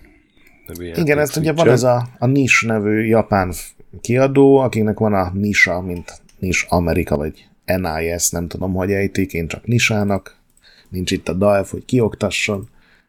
És nekik van egy sorozatok, amivel pé es kettes régi játékokat adnak ki, ilyen klasszikusként Switchre, és aha. Eddig három rész jött ki, és mindegyikben volt egy olyan bug, ami hogyha bejött, akkor nem lehetett végigjátszani a játékot. Az első résznél ezt megúszták, mert el lehetett nyomni azt a videót, ami, ami közben a, a, a lefagyás bekövetkezett. A második rész volt ez a Makai Kingdom, ami a játék ilyen negyven százalékánál ugyancsak egy cutscene közben lefagy, és ezt nem lehetett elnyomni, tehát ezt meg kellett patchelni, és ez a mostani hír ez az volt, hogy a harmadik részben egy ugyanilyen hiba volt. Ezt egy hét alatt kipecselték, tehát amikor beírtam oda, akkor még nem, de aztán most láttam, hogy egy hét alatt kipecselték, de ugyanúgy az egyik chapternyitó videó közben lefagy a játék. De hogy itt a, nem tudom, a tesztelés, meg a quality assurance, az, az, az hol van? Szerintem ez úgy működik, hogy van egy emulátoruk, és ezt nem ját, nem, nem, nem tudom el. Tehát, hogy nem, ját, nem játsza végig senki a játékot, mielőtt megjelenik, ezt nem is értem. Hát meg főleg akkor, hogyha már kétszer megtörtént azt, a, azt a, a sorozatodban. Igen. Jön a negyedik része ennek a klasszikus sorozatnak, úgyhogy mindenki érdeklődve várja, hogy hát, hányadik fejezet. El kellene ott egy kis crunch. Aztán a Logitech streaming kézi pé cé. Októberben jön háromszázötven dollárért. Igen, ez a pé cé három lesz. pé cé három, igen. hét hüvelykes, Full há dé, ugye hatvan hertz. Képfrissítés. Hát láttunk már ilyeneket, csak most a Logitech is. Hát ebben az az extra, ugye, hogy, hogy ez csak streamelni tud. Tehát ugye a Steam Deckre te tudsz játékot telepíteni, ja, tudsz offline játszani. Tud. Oh. Igen. És hát ahhoz képest háromszázötven dollár, ami szerintem nagyon túlára. Jó, nyilván ahhoz egy full pé cé-be kell igen, építeni, igen, de igen. Ugye nem tudsz rá semmit telepíteni, így nem tudod használni, teszem azt a Steam játékaidat. Tudod használni ugye a Game Pass-t, meg a PlayStation Plus-nak azt a szintjét, amivel ugye már lehet pé cé-re streamelni, de elég soványa az árához képest szerintem, amit tud. Így én, én, így én is ezt gondolom. Én azt hittem, hogy föl lehet rakni rá legalább játékokat. Nem. Hát, egy, egy streamelő kütyűnek, hát jó, nagy, nagy jövőd nem jósok akkor neki. Egy hát, picivel többért már kapsz egy rendes konzolt. Ja, majd a pé cé négy. Aztán... Assassin's Creed ügyben tegyünk rendet, mert ugye voltak bejelentések, meg szivárgások itt is egyébként előtte. Szóval, hogy hány Assassin's Creed készül, Ugye ide jön, jön a Valhallának valami kiegészítője még? Last Igen, az utolsó kiegészítő. Igen. És akkor jövő lesz a Mirage, ami a Valhalla egyik karakterével foglalkozik, és húsz évvel a Valhalla előtt játszódik. Igen, ugye a, a Basim nevű arab főszereplő, és ez Irakban fog játszódni, Bagdad városában, ami... Egy irakós játék lesz. Uh-huh. Uh-huh. És ugye a bejelentésen az derült ki, hogy lesz a Project Red, ami Japánban játszódik, azt régóta kérik már rajongók. Igen, a Project és... Redet a, azok csinálják, akik az egyiptomos. Igen, és ugye női szamurájt is lehet indítani. Hát ugye minden Assassin's Creedben van női meg férfi főhős már. Igen, igen, igen, igen. És amiről még több részlet derült ki, ez a Project Hexe, ami a tizenhetedik századi boszorkányüldözések, ha jól értettem. Igen, az a Szentrómai Birodalom, Európa. Van, ahol már reneszánsz, van, ahol még sötét középkor volt. Ezen kívül még két név, a Project Jade, ami egy mobiltelefonos Kínában játszódó játék, és akkor az, az Invictus Code nevű, ami meg egy ilyen multiplayer Rainbow Six-szerű Igen. Assassin's Creed játék lesz, és akkor e- ezek fölött lesz valami ernyő, a Infinity, ami, valami, ami ugye korábban bejelentett ilyen hub Assassin's Igen, Creed még pontosan rendszer. Még mindig nem tudni, hogy, a, még mindig nem tudni, hogy az Infinity csak egy keretprogram lesz, amiből elindítod ezeket a külön játékokat, vagy ez máshogy fog működni. Az biztos, hogy hogy ebből a legtöbb játékból, amiről most szó volt, kiveszik a modern szálat, és szerintem az lesz az Infinity-be belerakva valahogy. Én azt tudom elképzelni. És ezek a, főleg a Project Hexe, amit ugye a Valhallás csapat fog majd összerakni, akiknek egy jelentős része még ugye az utolsó dé el cén dolgozik. Tehát azt szerintem ilyen kétezer-huszonhatnál előbb nem nagyon várható. Most már ilyen dátumokról is kell beszélni. Úgyhogy aki szereti az Assassin's Creed-et, az el lesz ezzel kényeztetve. Aztán nagy kérdés, hogy akarnak-e változtatni ezen a mostani játékdizájnon. Számomra kicsit megfáradt, de mivel a Valhalla a legjobban fogyó, vagy pontosabban a legtöbb pénzt termelő Assassin's Creed játék, most erre nincsenek úgy rákényszerítve, mint amikor volt ugye ez a Unity-nek az óriási bukása, ami ugye félkészen jelent meg, és akkor a bukás volt, hogy átalakították az egész sorozatot. Hát igazából nekem ez a Project Hexe egy ilyen szimpatikus, aztán... Nekem is, nekem is az a legvárósabb. Csak nem tudom, hogy tudod, egy ilyen ultra mainstream játéknál ebbe hogy fognak belemenni, hogy, hogy boszorkányüldözés, meg parasztlázadások, meg, meg, meg egy csomó ilyen sötét téma van, ami így első ránézésre nekem nem feltétlenül Assassin's Creed kompatibilis, de hát majd meglátjuk, messze van még. Aztán van egy tök jó... ilyen fórumbejegyzés, amit küldtél a Microsoft Activision felvásárlásról. Egy jogász így levezeti, hogy miért tart sokáig, meg hogy hogy áll az ügy, és miért vesz részt benne több ország. És azt írja, hogy hát még legalább fél év a lezárásig, de hát lehet, hogy még több is lesz, mert a, a brit piacfelügyelet az pont most akadékoskodik, hogy nincs minden rendben ezzel a felvásárlással, mert ez túl nagy piaci erőfölény, erőfölényt hoz a Microsoftnak. Igen, és megkérdeztem tőle, hogy azt, amire nem tudtuk ugye a kérdést, vagy a választ annó, hogy mi történik, hogyha nem tudom, tudod, a legtöbb elfogadja, de teszem az Törökország, vagy Japán, vagy aha, aha. akár az Európai Unió azt mondja, hogy ez neki így nem tetszik, és erre azt mondta, hogy ha egy viszonylag kisebb jelentőségű piacról van szó, tehát mondjuk Dél-Afrika, vagy Dél-Korea azt mondja, hogy hát ez neki így nem tetszik, de mindenki más elfogadja, akkor általában az esetek kilencven százalékában ilyenkor meg lehet győzni azt a szer- azokat a szerveket, hogy de nézd meg, ha az é u-nak nem volt baja, akik sokkal szigorúbbak, akkor nektek se legyen már.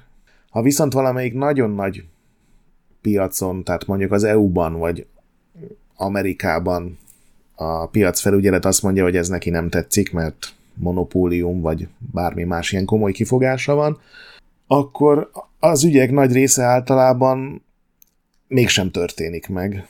Mert az é u-t azt nem fogod tudni azzal meggyőzni, de nézd meg, a Dél-Afrika meg Amerika elfogadta, hogyha valami komoly bajuk van. Úgyhogy tényleg attól függ, hogy, hogy kinek milyen kifogásai vannak, és azt mondta, hogy még hogyha valaki nem fogadja el, az is lehet úgy, hogy jelen formájában ezt nem fogadom el, de hogyha csinálsz vállalásokat, tehát teszem azt egy ilyen légből kapott példaként azt hozta föl, hogyha mondjuk a Microsoft garantálja, hogy a Call of Duty sorozat tíz évig multiplatform marad, akkor már beleegyezek, tehát ilyeneket is lehet mondani. Illetve az is előfordulhat, ezt nem tartotta valószínűnek, hogy teszem azt a, az é u azt mondja a Microsoftnak, hogy a Kinget és a Blizzardot megtarthatod, de az Activision-t el kell adnod két éven belül. Mert ez így torzítja a piacot, hogyha az is nálatok van, és ö, egyébként mindenkinek ajánlom ezt így nézegetni, mert a, a fickó az folyamatosan vezeti az ilyen bejelentéseket, igen, amiket magunktól sose találnánk meg, tudod, hogy Szaúd-Arábiában a, a piacfelügyeletnek mi a weboldala, és hogy mit írnak ott. De ő szépen ezeket így, így vezetgeti. Novemberben nagyon sok ország erről dönteni fog, október végén és teljes novemberben legalább tíz ország, meg régió, hogyha nincsen bajuk, vagy hogyha teljesen elutasítják, akkor ezt a döntést ezt meg fogják hozni. Keményen dolgoznak a lobbisták, gondolom. Igen. Mennek az ajándékos arak. Igen, átállítólag a, a Sony is küldözget embereket, nyilván ő nem támogató jelleggel, tehát mindenki próbál mindenkit meggyőzni. De most már legalább végre van információ, ilyen megbízhatónak tűnő ember tőle ezekről a jogi dolgokról. És ha már sok pénzről van szó, Star Citizen, Chris Roberts egyháza hasít, vagy szektája, vagy nem tudom, hogy mondjam, de félmilliárd dollár felett van már a gyűjtés a Star Citizenre, ami október tizennyolcadikán lesz tíz éve, hogy elkezdtek. Így lehozta, hogy évi ötven millió dollár, az végül is ahhoz képest, hogy hány fejlesztő csapatot csináltak meg, végül is annyira nem irreális, az az irreális, hogy, hogy tíz éve létezik a cég, és... És nincs még játék. És nincs még játék. Demók vannak, ígéretek vannak. De hát több mint kétszáz milliárd forint. Elképesztő. Elképesztő. És még mindig mai, megnéztem ma reggel, majdnem ötszázkétmillió dollárnál vannak, és napra lebontva ott van a támogatás mértéke. Valamiért, ahogy visszanéztem, mindig hétvégén ugrik meg. De ilyen napi ötven és százezer között beesik nekik. És ebből nyilván nem hazudnak, hát hiszen ezt nekik ezt pénzügyi jelentésekben meg mindenhol be kell foglalni. Ez azt jelenti, hogy ma is játékosok százai minden nap vesznek hajócsomagokat. Ugye azt hiszem ötven dollár a legolcsóbb olyan, amivel tudsz játszani és kapsz hozzá egy hajót is. Vannak olcsóbb hajók is, de az csak annak, aki, akinek már van játékjogosultsága. Uh, és persze a határa a csillagos ég, azt hiszem ilyen néhány ezer dollár a legdrágább normál hajó, de három havonta vagy négy havonta mindig árulnak egy hajócsomagot, ami mindig egyre drágább lesz. Tehát ez benne a, ugye a, a, ez, ez hagyja arra az embert, hogy vedd meg most, mert most még olcsóbb, mert a következő már drágább lesz, és az már huszonnégy ezer dollárnál jár egy dé el cé, aminek a fele olyan hajókból áll, ami még nincs a játékban.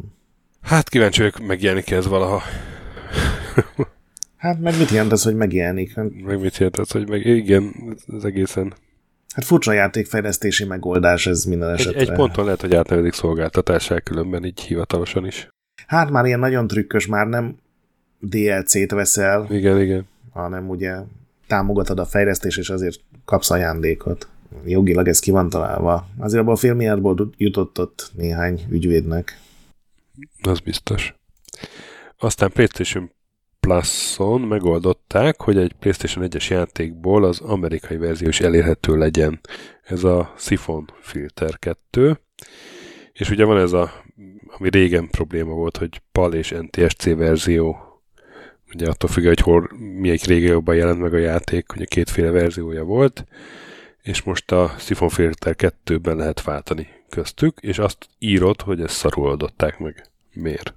Hát na miért, miért nincs válasz? Ugye ennek vagy, az vagy eredeti oka szarul? Ugye az volt, hogy az amerikai, japán, illetve az európai tévészabvány más a volt. Szabvány, igen. Az amerikai meg japán tévék gyorsabb képfrissítést adtak, ott harminc frame volt, vagy hertz, az európai tévéken huszonöt, és ez azt eredményezte, hogy az igénytelenül átírt játékok egyszerűen egy hatoddal lassabbak voltak az európai verzióban, és ez tényleg azt jelentette, hogy ugyanannyi frémet jelentett meg a játék, de sokkal lassabban, tehát minden mozdulat, minden lövés, minden kombó érezhetően lassabb volt, nyilván az igényes cégek nem így jártak el, és a Sony, amikor a PlayStation Plus-ra kiadta a pé es egy játékokat, akkor Európában az európai verziókat, meg egyébként Amerikában is néha valamiért azokat rakták föl, és akkor lett a fölháborodás, hogy mondták, hogy oké, okay, megoldjuk. Két hónap alatt azt sikerült, hogy egyetlen egy játéknál ezt megoldották. Tényleg fölrakták az amerikai verziót, de az is lassabb. Tehát lemérték ezt ilyen mindenféle frame-mérőkkel, és még mindig lassabb a verzió, mint az eredeti. Úgyhogy pontosabban a, az Amerikából elérhető verzió az működik, amit Európából amerikainak beállít, az, az még mindig lassú. Uh-huh. Úgyhogy uh, folytatódik a Sony küzdelme a húsz éves PlayStation egy játékokkal. Halkan jegyzem meg, hogy emulátorokban ezek mind már négy ká-ban uh, hatvan frame-mel vagy százhúsz frame-mel tökéletesen működnek. És a, ennek a hírblokknak az utolsó híre, hogy a Disco Elysium lead-eket kirúgták, vagy hát menni kényszerültek. Befektetők kirúgatták őket. Igen, igen, igen, igen. És ezt a, a ugye ez a Z-Aperum, nem tudom, hogy kell ejteni.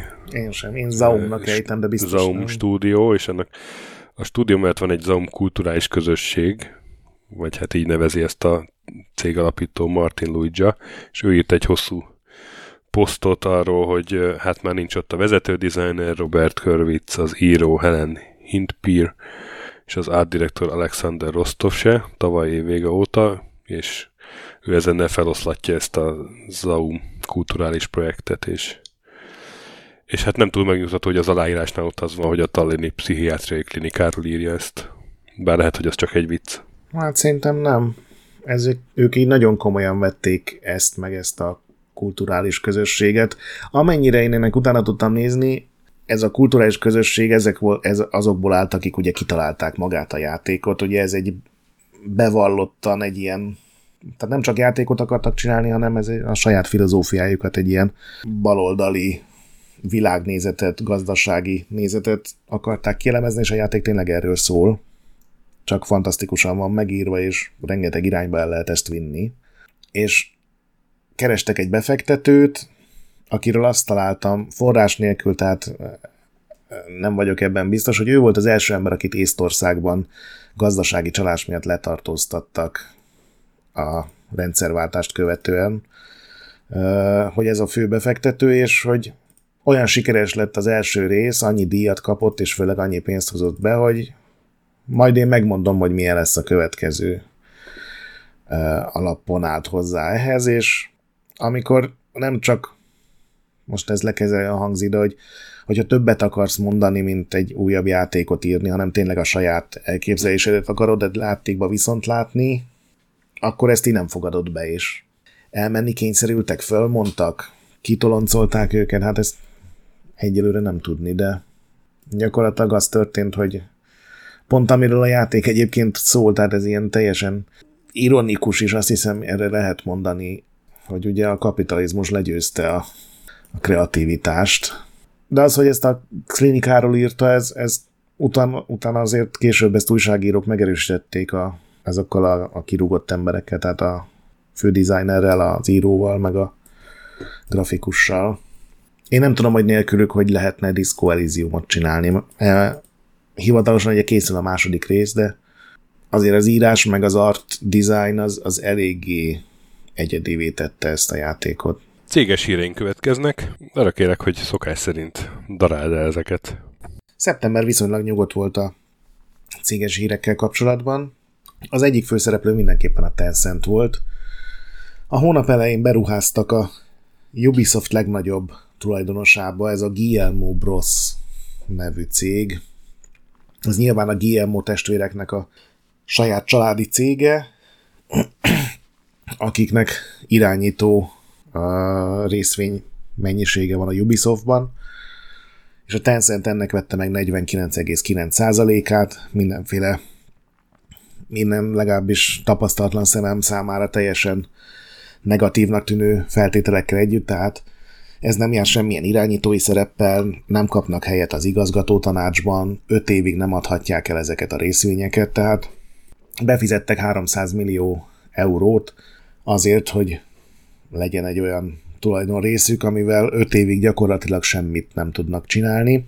Nyilván hosszú időre terveznek, és valószínűleg erre mutat ez a hónap végi a Reuters-ben lejött hír, ami szerint a Tencent, aki eddig megelégedett azzal, hogy ilyen csendes partnerként, pénzügyi partnerként beszálljon cégekbe, hogy, hogy hivatalosan is irányt vált a cégnek ez a beruházási stratégiája, innentől kezdve többségi tulajdont, irányítói jellegű tulajdont akarnak szerezni tengeren túl és főleg európai cégekben, és aztán ennek a bejelentésnek jöttek mindenféle magyarázatai, meg kommentárjai, amik szerintem nagyon érdekesek. Az egyik az, hogy a Tencent például már nem a Kína legerősebb, legtőkeerősebb vagy legértékesebb cége.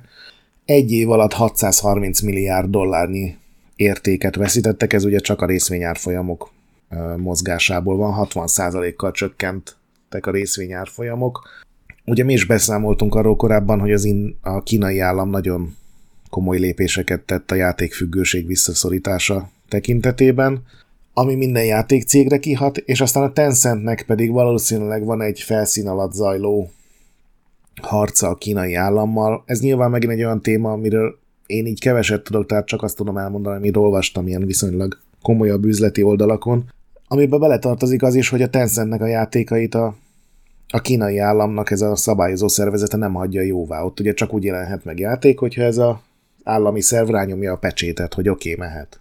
Ugyanúgy egyébként, hogy a külföldi filmeknél is mindegyikre külön engedély kell, és érdekes módon az utóbbi hónapokban a Tencentnek egyetlen új mobiljátéka vagy pé cés játéka sem kapta meg ezt az engedélyt, ami nyilván egy iszonyatos negatívum egy olyan cégnek, ami ezekből a mikrotranszakciókból él, és Uh, például ez a Reuters hír és meg több más kommentár is azt valószínűsíti, hogy ezt próbálják meg valahogy ellensúlyozni azzal, hogy az országon kívülre fektetnek be még több pénzt. Aztán egy hasonló óriás befektető a szaúd-arábiai Savvi, Savvi Games Group, ami kicsit állami, kicsit a szaudi királyi család tulajdonában levő ilyen vegyes vállalatnak tűnik így kívülről.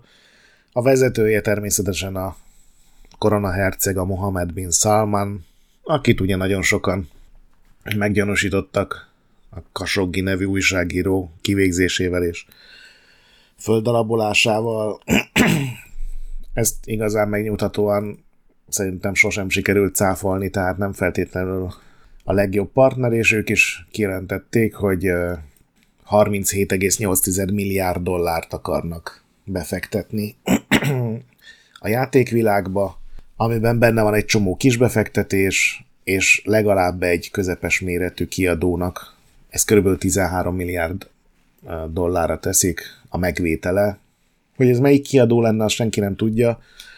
Így értékre a Ubisoft az pont jónak tűnne, de hát azt nem hiszem, hogy a Tencent-es befektetés után valahogy sikerülne megvenni, úgyhogy ez is egy olyan dolog, ami az elkövetkezendő években így a játékiparra be fog kapcsolódni. Ugye Kínával és Szaúd-Arábiával az, azért mások ezek a befektetők, vagy azért lehetnek mások, mint egy amerikai vagy skandináv befektető, mert mindkét országban elég erős ideológiai irányvonal is meg van szabva, és hogyha ezek bekerülnek a játékokba is, akkor az, az megváltoztathatja azért, hogy ezek milyen tartalommal rendelkezhetnek, mit mutathatnak, meg miről szólhatnak.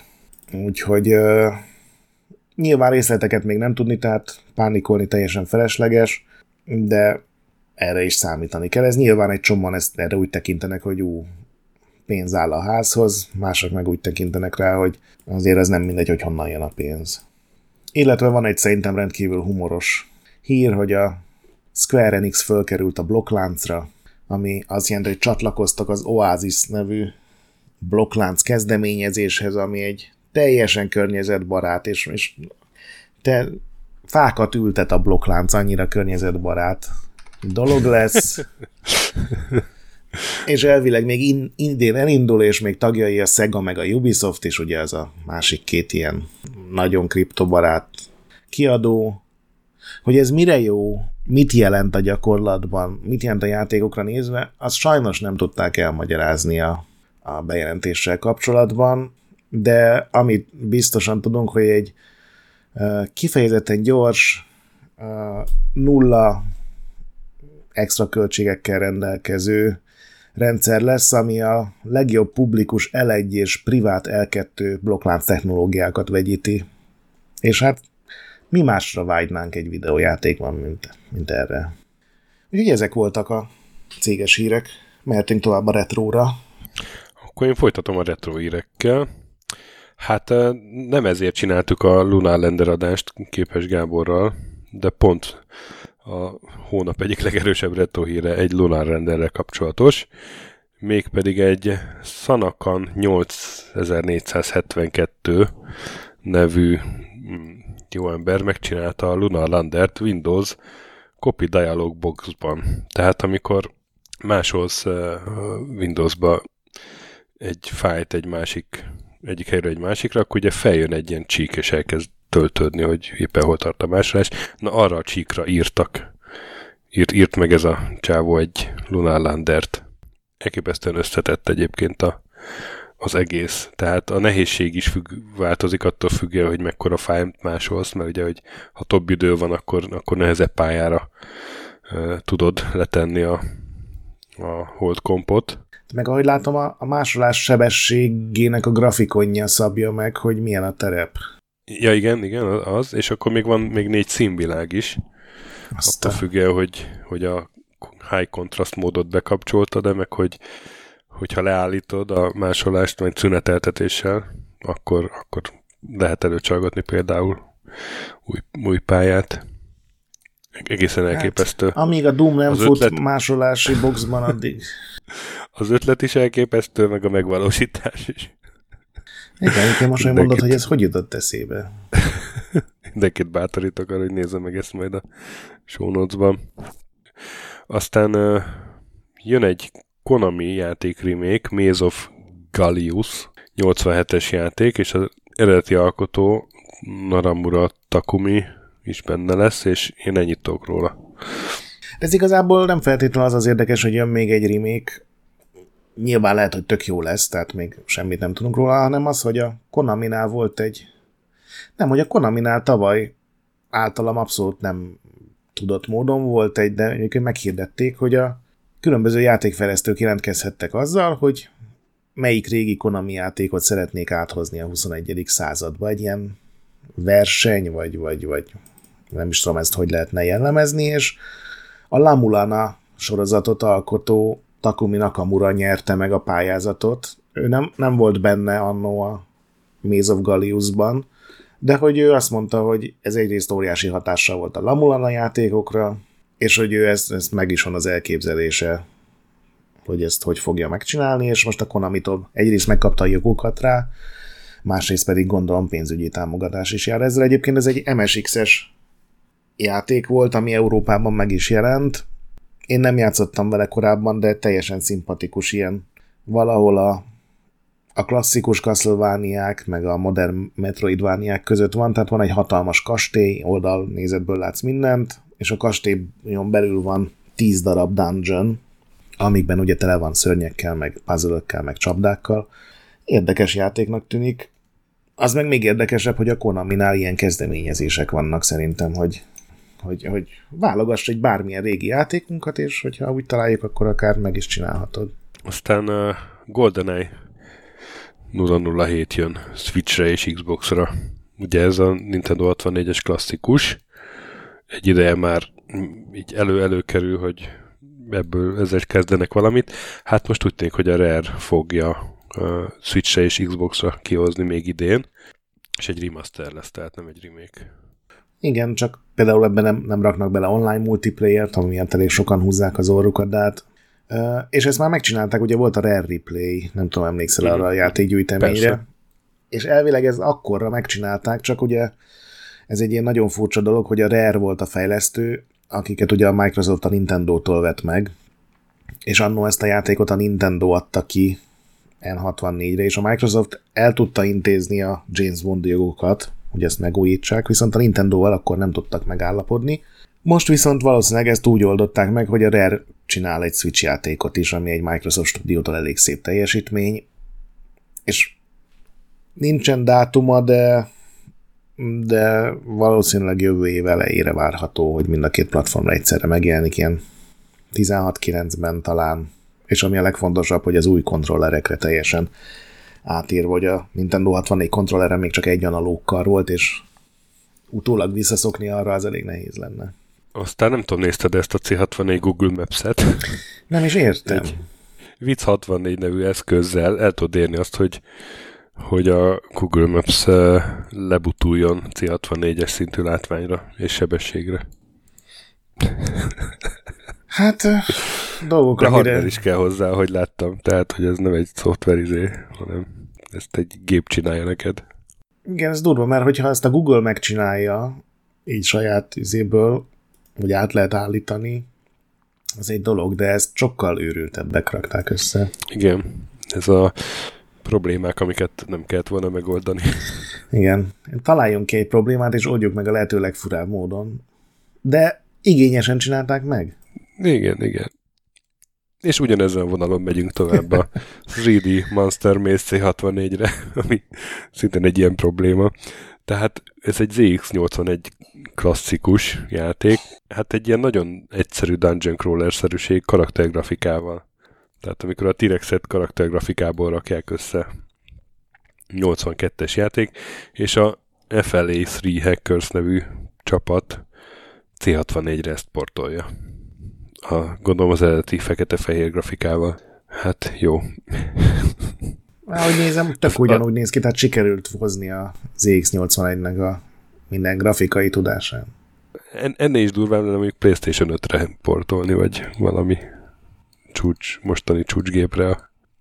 Szóval ilyen is van. És az Eye of the Beholder hatvannégyes verzió, C hatvannégyes verziója elvileg kész. Legalábbis az Indie Retro News-on már van róla review. Természetesen aj- ajnározza, amit így a képeket, meg a videókat nézve el is tudok, meg, meg is tudok érteni. Iszonyú jól néz ki. Nagyon jól néz ki, és hogy, hogy rak, rakott bele a csávó, vagy raktak bele a készítők autómepet, azon én teljesen feküdtem. Ugye ez nagyon hiányzott a eredeti játékban annak idején. Én az első pé cé Gurumat azért vettem meg, mert volt benne a The Beholder térkép, és ugye se a pé cé, se az Amigás verzióban nem volt, de a C hatvannégy verzióban van automap. Nagyon jó. Ennek még jól is áll ez a Commodore hatvannégyes színvilág, meg kicsi durvaság a grafikában. Gyönyörű, azt mondom. Gyönyörű. Tehát nem tudom, az egyik legszebb C hatvannégy játék, amit láttam. Hát igen, hogyha ez megjelenik ilyen nyolcvanhat hét nyolc körül, akkor összegyűjt volna az egész világ. Igen. Na és akkor Return to Monkey Island megjelent, végigjátszottuk. És milyen jól tettük. Én, én maximálisan elégedett vagyok. Én ki vagyok fizetve, úgy érzem. Én is. Sok, igazából én nem vártam tőle nagyon sokat, mert pontosabban ezt nem úgy értem, hogy rosszat vártam, hanem hogy ne, nem tudtam, hogy ez milyen játék lesz, hogy, hogy miről fog szólni, de minden szinten szórakoztató, és, és még azt mondom, hogy akár ilyen sokat mondó, vagy ilyen, még van benne egy ilyen másodlagos sztori szint is, ami nekem nagyon tetszett. Igazából már azzal megvettek, hogy tényleg abban a pillanatban folytatták, vagy kezdődött a játék, ahol a második rész véget ért, tehát hogy a Guybrush meg a Löcsák gyerekként ugye Vidám Parkból kijönnek egy, egy ilyen látványosságból, egy ride-ból. Annak idején ezt nyilván senki nem értette, én sem értettem, hogy ez miért jó, miért kell ezt így lezárni egy játékot, és most az, ahogy ezt a vonalat fölvették, és, és ahogy ezt megoldották, hogy illeszkedjen a játékba, az valami egészen fantasztikus volt.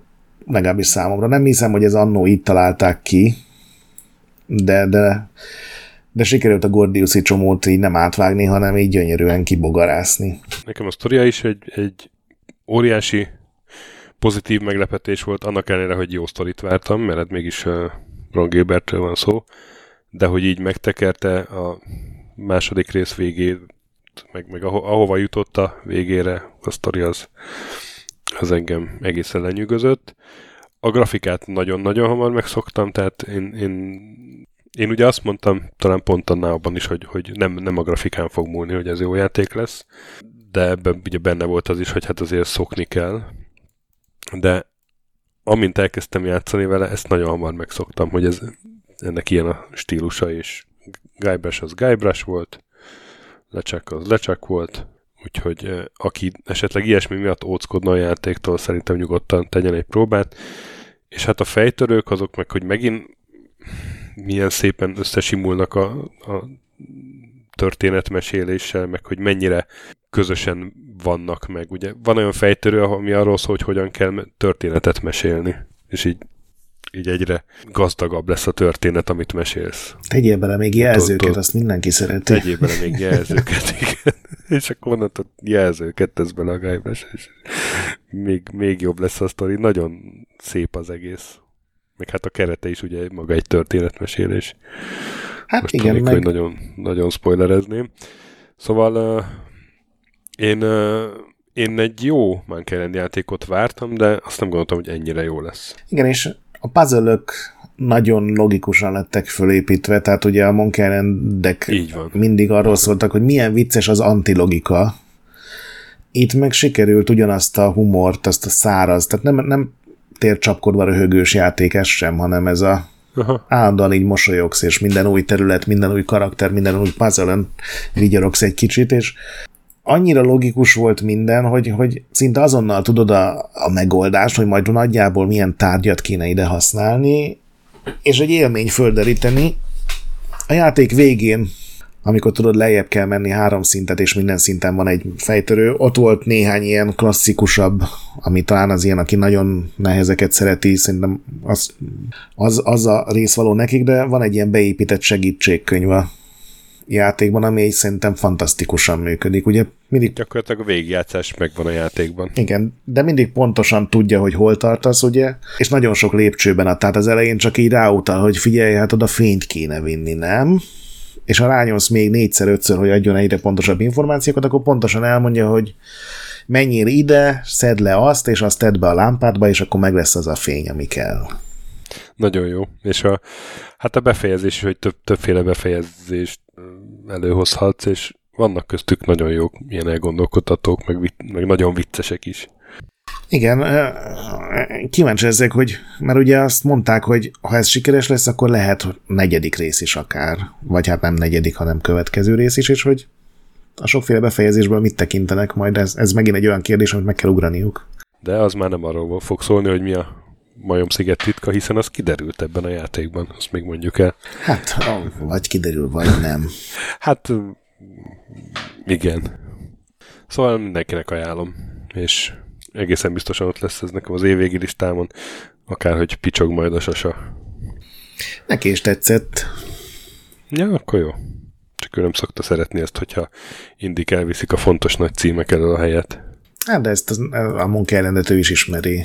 Régen még Lucas Arts volt ez. Hallott róla. Igen. Úgy nekem is maximálisan elégedett voltam vele. Akkor térjünk át a filmes sorozatos hírekre. Ted Lasso. Ugye ez egy ilyen aránylag sikeres, meg jó sorozat volt a elmúlt két évben, ugye most volt a második évad talán. És ez egy foci csapatról szól, meg egy foci edzőről, és ez a Ted Lasso, meg a E F C. E F C Richmond csapat, ez bekerült a FIFA huszonháromba. És ők a legerősebb ilyen csapat. És egy tök erős csapat, igen. Ilyesmit még nem nagyon láttunk. Igen, ez szerintem egy, még akkor is, hogyha nyilvánvalóan marketing ötletből jött, nem pedig organikusan épült így, ez egy szimpatikus lépés szerintem. Aztán megjelent a Cyberpunk Edge Runners, az a anime Netflixen. Nagyon jó kritikákat kapott, én még nem láttam, de lehet, hogy meg fogom nézni ezek után. Nem tudom, te megnézni. Igen? Na, szuper. Ez is olyan, mint a, ugye az Arcane volt, ami a League of Legends-nek a sorozat, ahhoz kötődő sorozat, aha, hogy aha, aha. Még ha gőzöd sincs arról, hogy milyen a játék, akkor is élvezhető, mert igazából színvilágon kívül, néhány tárgyon kívül nem nagyon kapcsolódik az alapjátékhoz, hanem csinálnak egy tök új eredeti sztorit, mármint nem úgy eredeti, hogy, hogy megújítja a Cyberpunk műfajt, hanem úgy, hogy nem kapcsolódik a játékhoz, és vannak ilyen figurák, meg olyan típusú gépek, meg minden, ami föltűnik a játékba, de ez végre nem földolgozni próbálja, hanem abban a világban a, a sorozatok, meg az anime eszközeivel akarnak alkotni valami jót, és így működik, így tetszenek a filmfeldolgozások, hogy azok valójában nem is feldolgozások, hanem mondjuk úgy a hangulatot átveszik, bár szerintem egyébként a, ez az Edgerunners ez sokkal, sokkal cyberpunkabb, lepukkantabb, depressziósabb, mint maga a játék, legalábbis ameddig eljutottam benne. A játék nekem ilyen harsány vicces paródiának tűnik, a, az anime pedig, bár vannak benne humoros részek, azért sokkal sötétebb oldalát mutatja meg ennek. Nagyon, nagyon tetszett. Na, akkor meg fogom nézni szerintem. Ez jobban érdekel, mint a Arkane. Azt végül nem néztem meg. Uh-huh. Mind a kettő nagyon jó szerintem. Az, az kicsit ilyen feel-goodabb, ilyen vidámabb, kalandosabb. Aztán ugye vannak az Attenborough-nak a bé bé cés ki nagyon szép természetfilmjei, és az egyik volt a Frozen Planet, aztán most lesz a Frozen Planet kettő, de lehet, hogy annak már csak a narrátora. Mindenesetre most ez a Frozen Planet kettő, ez Minecraftbe is bekerül valamilyen formában. bé bé cével van egy ilyen együttműködés a Minecraftnek. Tök jól néz ki, és én, én igazából nagyon támogatom az ilyen a Minecraftet, ilyen edukációs célokra használó partnerségeket, mert főleg azért, mert látom, hogy, hogy az Adélnál például mennyire működnek ezek, vagy hogy, hogy mennyire nehéz megfogni ezeket a mai gyerekeket, és mennyire jó eszköz a, egy videójáték ahhoz, hogy egy videójátékon keresztül tanítsák őket. Bár ennek ugye van árnyoldala, mert akkor képernyőzik a iskolába a gyerek, és akkor egész nap képernyőzik, mert otthon is képernyőzik. Uh-huh. Nekem azt tetszett benne, hogy ilyen igényes, tehát nem csak annyi, hogy kiadtak egy ilyen fehér pályát, a Minecraft tessék menjen, hanem hogy különböző állatokat irányíthatsz, és a rájuk leselkedő veszélyeket, meg az ő életüket próbálja bemutatni. Arra nem vagyok benne meggyőződve, hogy a Minecraft pont a legtökéletesebb technikai megoldás erre, de mivel népszerű, nem hiszem, hogy ebbe bele lehetne kötni. huszonkilenc nyelven lesz ingyen elérhető, sőt, már van olyan fejezetekre, állatokra van bontva, és van már ami elérhető, úgyhogy akit érdekel, az, az szerintem nyugodtan nézze meg. Ilyen Minecraftosan néz ki, de nem Minecraft a játékmenet, hiszen vízi állatokkal, pingvinnel is lehet menni például. Aztán Genshin, Genshin, soha nem tudom mondani. Genshinű Impact. Anime. Genshin. Tokyo Game, Genshin. Tokyo, Tokyo Game Show jelentették be. Tényleg volt Tokyo Game Show. Majd a bejelentéseknél majd mondod. A u ef o Table animációs stúdió csinálja, és engem igazából el is veszített már. Hát ez a legnyilvánvaló. Nem a, nem a, stúd, nem a stúdió miatt, hanem nem, nem nekem szól, de ugye sokan játszanak vele itthon is, úgyhogy akit érdekel, lesz ilyen anime. Igen, hát ez ilyen elég nyilvánvaló kapcsolódási pont a Genshin full anime dizájnnal létezik, mire lenne belőle tényleges anime. Aztán for, forgatják a második évadot a Halo sorozatból, megkezdődött a forgatás. Hát én még az elsőt sem néztem meg, majd valamikor ezt is bepótolom, de hát ebbe körülbelül ennyi a hír. Hát még esetleg annyi, hogy ezt most legalábbis elkezdeni nem Magyarországon kezdték, hanem Izlandon, mert más jellegű tájakra van szükség. Ilyen nagy sziklás hátterek voltak, meg vízesések, azt én is láttam. Aztán decemberben jön a Witcher Blood Origin, a születésnapomra megkapom, képzeld, december huszonötödike. Négy rész, és ez egy prequel lesz, tehát egy előzmény sorozat. Michelle Yeoh az egyik főszereplő, hogy je... ezt hogy kell ejteni? Már megint. Michelle Yeoh. Szerintem Yeoh. Yeoh, Michelle Yeoh, akit én imádok, és én biztos meg fogom nézni, már csak ezért is. A rendőrsztori három óta bírom nagyon a nénit. Ami egyébként a Tarantino egyik kedvenc címje, úgyhogy... Te vagy a magyar Tarantino, mondjuk ki. Én... Nem az, hogy a magyar tanító, de érzem, érzem nagyon ezt. És uh, szóval, szóval ez még ide jön, azt viszont nem tudjuk, hogy mikor jön a Last of Us sorozat, de egy teaser már kijött hozzá. Engem eléggé meggyőzött, nem tudom te, hogy vagy vele, hogy ez jó kezekben van ez a sorozat. elképesztően igényesnek tűnik, ugye pont most játszottam végig a most jelent meg, a, meg te is végigjátszottad a, az első résznek az ilyen remake-je, vagy portja, vagy kiegészített új kiadása. Elképesztően igényesnek tűnik a sorozat, de én ezzel megint úgy vagyok, hogy én ezt inkább játszom, mint nézem. Én ezt nem akarom.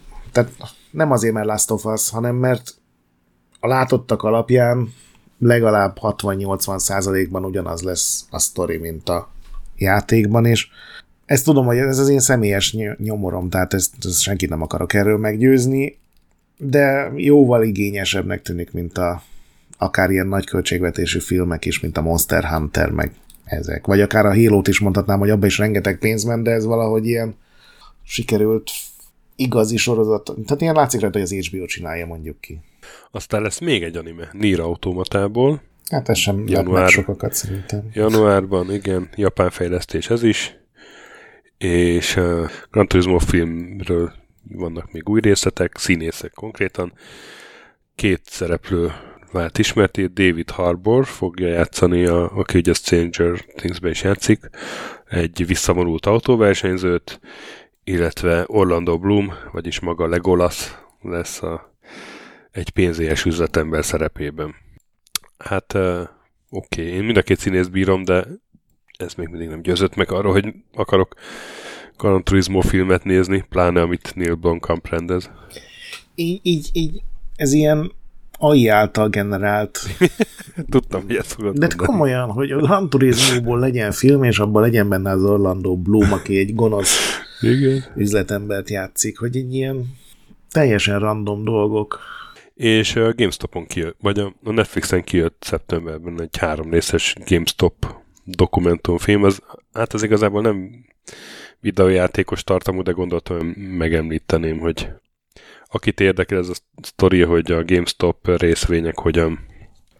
Ez akkor csak ezzel a részvény dologgal foglalkozik? Tehát magával a cég történettel, nem? Hogy nem, nem, ez, ez abszolút nem a GameStopról szól, ez arról szól, hogy amikor a GameStop részvények elkezdtek száguldani, ugye, és egy, egy csapat ember megszivatott hedge fund befektetőket, ugye? Hát aztán őket sem kell félteni, visszaszivattak rendesen.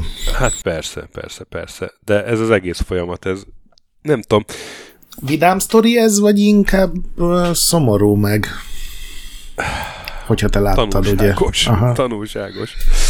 uh, nagyon érdekes, hogy a, a Rotten Tomatoes harmincnégy százalék a user score, tehát hogy a közönségnek nem annyira tetszik, de a kritikusoknál meg száz százalékonnál. Jó, még csak hat kritikából, de hogy... De neked tetszett? Ebből is látszik, hogy nekem tetszett. Nekem van egy kicsi zavaró érzésem, hogy, hogy azért ez né, néhol azért eléggé leegyszerűsít dolgokat, de hát mondjuk háromszor negyven percben nyilván le kell egyszerűsíteni dolgokat, de úgy hitelesnek tűnt, meg nagyon jól el van mesélve, meg, meg megmutat embereket, akik, tehát megszólalnak benne ilyen befektetők, megszólalnak benne olyan csávó, aki félmillió dollárt bukott az egészen. Uh. Megszólal a csávó, aki, aki így először feltűnt neki, megszólal az a csávó, aki csak így a gyerekét akarta eltartani, és akkor kis maradék pénzét beletolta, aztán még idejébe kiszállt, uh-huh. de attól még ugyanúgy izé kecsöl tovább. Szóval nagyon érdekes uh, ilyen személyes sztorik vannak benne, meg szerintem a gazdasági része tök jól el van magyarázva. Na, az és jó. Uh, hát kicsit, kicsit azért így, így nyomja ezt a jók meg gonoszok narratívát, miközben azért a szegárnyatabb a dolog, de, de hogy uh, a, ez a Robinhood nevű app, tudod, uh-huh. am, amiben keresztül könnyen lehetett részvényeket venni.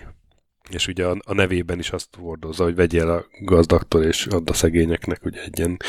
És az volt az egész ígérete, hogy demokratizálja a tőzsdézést. Egészen addig, amíg ezen. Tényleg nem demokratizálódott volna majdnem, mert akkor vissza-vissza nem így. Igen, igen, igen, és ugye egy, egy pont, az egész ilyen felfutásnak úgy lett vége, vagy, vagy az, az volt a aztán vége ugye, hogy a, a buy gombot így eltüntették a GameStop részvényeknél. Hát egyszer igen, csak. Mert a, a Robin Hoodnak, hogy, hogy nem, a Richard király volt a, Richard király volt a tulajdonosa. És hogy, hogy, ezek, hogy, hogy ezek mennyire egy szararcok, az, az szerintem elég jól lejön. Nem is szólalnak meg egyébként a, a filmben, nem akartak részt venni ők ebben. De hogy igen, nekem valahogy az a, az a tanulság, hogy azon túl, hogy, tehát hogy a konkrét sztori, hogy azok az emberek, akik meg akartak szivatni, nem tudom, ilyen milliárdos brokereket, azok végül milliárdos tech izé, vállalkozókat gazdagítottak. Semmiképpen nem ők jártak jól, és nekem az egészről be az a tanulság, hogy, hogy ez az egész tőzs, de ez, ez engem mindig is rohadtul zavart, hogy, hogy így működik a világ, de tudom, hogy ez nagyon boomer dolog. Hát ez nem boomer, de hát a tőzs, de régóta van, és én, régóta nem én, arról szól, én, hogy az átlagembernek jó legyen. Igen, igen, és, és, és mindig megpróbálják az átlagembert bevonni, és én egyszer részt vettem egy ilyenbe, szerencsére nem a saját pénzemmel, a volt egy ilyen broker cég Magyarországon, és megpróbált, ő erre ment rá, hogy a kis befektetőktől, ott, hogy van egy kis megtakarításod, akkor próbálj tőzsdézni, és segítünk ebbe. És akkor hoztak a Indexre, egy, indítottak egy blogot, tőzsdesügért, és akkor pár hónapig én ott blogoltam. Egyik legjobb ilyen külsős melon volt, mert ilyen, mit tudom én, egy kétezres, ezer karakteres posztokért, posztonként kaptam tízezer forintot, és uh-huh. mit tudom, ez régen volt, tehát akkor többet ért a, ez a tízezer forint, és nagyon nem volt megerőltető, de hát meg kell tanulni egy ilyen tőzsdei eszközt, és akkor ezért azt használgattam, és és, és, és kaptál kamu pénzt, hogy próbált? Kaptam, kaptam fél millió forintot, hogy igen, a, hogy azt, azt akár le is játszhatom, úgymond. És az volt a benyomásom, hogy ez Ez egy olyan zéro összegű játék, ahol nem te jársz jól, hanem mindig a, uh-huh. az, aki jobban, inf- jobban informált nálad. És itt is az volt, itt is volt egy olyan technikai glitch egyébként, hogy ami ráadásul nekem még azt az élményt adta, hogy még ha jól is csinálom, akkor sem biztos, hogy, hogy én ebben nyerni tudok. Konkrétan az volt, hogy amikor volt a fukushimai, ez akkor volt, amikor a fukushimai földrengés volt. Uh-huh. Vagy az a japán földrengés, ott cunami, és akkor tehát volt egy jó pozícióm, és akkor uh, ott nekem keresnem kellett volna, tehát föl kellett volna menni a, az, mit tudom én, fél millió forintnak kb. kilencszázezerre, hogyha ott egy ilyen automatizmus életbe lép. De valamiért pont akkor ott nem lépett életbe, és akkor kommentelők írták, hogy figyelj, én ezt a rendszert használtam, és ott meg uh, ez az árfolyam az kiütötte ezt, tehát nekem működött. És valamiért ennek a cégnek a rendszerében ez nem működött, és uh-huh. aznak, ha ennyire megbízhatatlanok ezek, vagy, vagy akkor ez kinek állt az érdekébe, hogy az nem működje, nem tudom, már ott elkezdtem ilyen alufóliás sisakozni, de hogy on, nem lettél hívője jó, a rendszernek. Nagyon jó élmény volt olyan, olyan szempontból, hogy, hogy, hogy nem, meggyőzött, hogy nekem ezzel nem szabad foglalkoznom. Uh-huh. És én, én egy nem tudom, aránylag értelmes embernek tartom magam. Jó, hogy ehhez nincs érzékem, de hogy, hogy nálam sokkal butább embereket hülyítenek be tőzsdézésre. És, és ezzel nem, nem, nem azt mondom, hogy egy csomó buta ember, hanem vagy nem, nem is ez a jó szó, hogy buta, hanem hogy, hogy akinek így tényleg nulla matematikai affinitása van, de mondjuk van valami kis pénze, és akkor tudod, ettől ez gyakorlatilag szerencsejáték.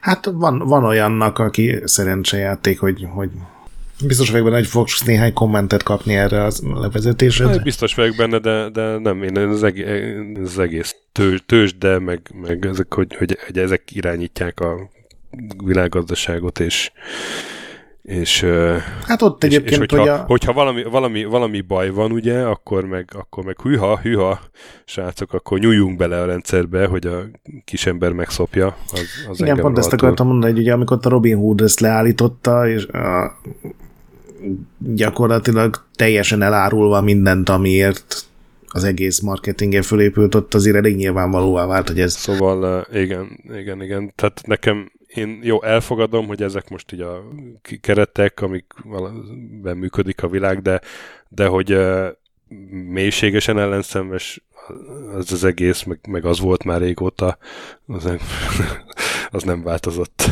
És akkor még elmondom, hogy ez a cég, amelyik ezt csinálta egyébként, meg akinek én dolgoztam annak idén, ez a Budakes volt, oh. ha ismerős a neve. Hát róluk semmilyen botrány nem volt soha, úgyhogy nem ismerős Aha. a nevük. Igen. Már nem él ez a blog egyébként, uh-huh. hogy hogy nem. Szóval nem tudom, ilyen, ilyen szóval, hogy nem, nem egy, semmiképpen nem egy vidám sztori, hogy válaszoljak a kérdésedre, hanem egy ilyen tanulságos sztori. Örülök, hogy néha te is így el tudsz kezdeni egy rantot egy teljesen ártalmatlan kérdésből. Nem csak rám jellemző ez. Várom, várom a kommenteket, hogy, hogy mennyire, egy, mennyire korlátoltan látom én a... Mert forexezned kéne, az igazi biztonság, hogy százas szorzóval játszol mindent. Igen, Forex Trump. Volt egy ilyen user, aki kommentelt hozzá. Na és hát akkor Tokyo Game Show, meg egyéb bejelentések, halasztások, daráld el gyorsan tesó, aztán jöjjenek a hónapizei, mert már megint két óra fölött vagyunk. Na hát képzeld el, elhalasztották a Skull and Bones-t. Bármilyen hihetetlen a tizenhét Pedig éve. Pedig idén már jött volna. Már idén már majdnem kijött, de most majd jövőre jön ki a Skull and Bones. Igen, március kilencedike Tömegek várják szerintem már ostromolva a GameStopnak például a... Képzeld el, hogy, hogy azért, mert a Ubisoft nem elégedett a játékkal. Igen, hát megdöbbentő. Erről remélem valaki ír egy nagyon hosszú, nagyon részletes cikket, hogy ez hogy történt, megkérdezve mind a tizennyolc vezető dizájnert, akit elfogyasztottak a fejlesztés alatt. Na de játékbejelentésekből most rengeteg volt, nem is csak a Tokyo Game Show miatt. Ott, ott helyben a Tokyo Game Show konkrétan viszonylag kevés volt. A Konami bemutatta a Suikoden egy kettőnek a remake-ét. Teljesen igényesnek néz ki. Az jó hír, hogy a Konami végre megint lát pénzt a játékvilágban, a Pro Evon kívül, ami már azt hiszem e-sport, vagy mi a neve, e-football a neve. Nagy pixeleknek én jobban örülnék, mint az ilyen tudod elmosott grafikának, de hát valahol el kell kezdeni. A Sega hivatalosan átnevezte a Yakuza sorozatát Like a Dragonra, tehát mostantól minden rész így fog megjelenni angolul. Jön a nyolcadik rész, jön a Like a Dragon Ishin, ami egy ilyen középkorban játszódó, szamurájos környezetben játszódó rész. Ez régen kijött uh, pé es háromra. Azt mondták, hogy csak azért adják most ki, csak azért készül a remake, mert a Ghost of Tsushima hatalmas siker lett világszerte, és hogy a Szegánál senki nem hitt abban, hogy egy szamurájos, ilyen ennyire japán játék sikeres lehet Japánon kívül. Nem tudom, ezt miért hitték egyébként, de mindegy. A Capcom pedig bejelentett, bemutatta egy videón a Resident Evil négynek a remake-jét, meg a Resident Evil nyolcnak a mindenféle dé el cé-jét. Azt is közölve, hogy mégsem lesz trilógia, az a sztori vonal, amit a Resident Evil hétben kezdtek el, és a nyolcban folytattak, tehát a kilencedik rész, amiről nyilván nem volt szó, de egész biztosan lesz, az megint új sztorit fog kezdeni. Aztán volt egy nagyon informatív Nintendo Direct is. A legfontosabb hír az volt, hogy bemutatták az új Zelda játékot. Tears of the Kingdom lesz az alcíme. Igazából a trailerben volt mindenféle apróság, amin a fanok elnyomognak. Nekem egy ilyen... Én valahogy nem a játéktól vártam többet, hanem a bemutatótól, tudod, hogy ez ezernyi évjáték a díjat nyert. Most is rengeteg programnak a készítését befolyásolja az ott látott dolgok. Én valahogy többet és részletesebbet reméltem volna, de amit mutatott a trailer, az mind szimpatikus volt, hát már meg kell látni, meg kell, meg kell nézni, hogy ez hogy működik valóságban. És bejelentették a Pikmin négyet, ami legalább ilyen fontos hír. Nem sokat mutattak belőle, sajnos néhány képet. Bemutatták viszont a Fire Emblemből az új részt, aminek valamiért Engage a címe, és egy ilyen nagyon fura, félig kék, félig vörös hajú főhőst használ, ez leszámítva teljesen szimpatikus, illetve kiderült még, hogy a Mario and Rabbids kettőben egy dé el cé-ben megjelenik majd Rayman is. Hát, végül is ez is egy jó dolog.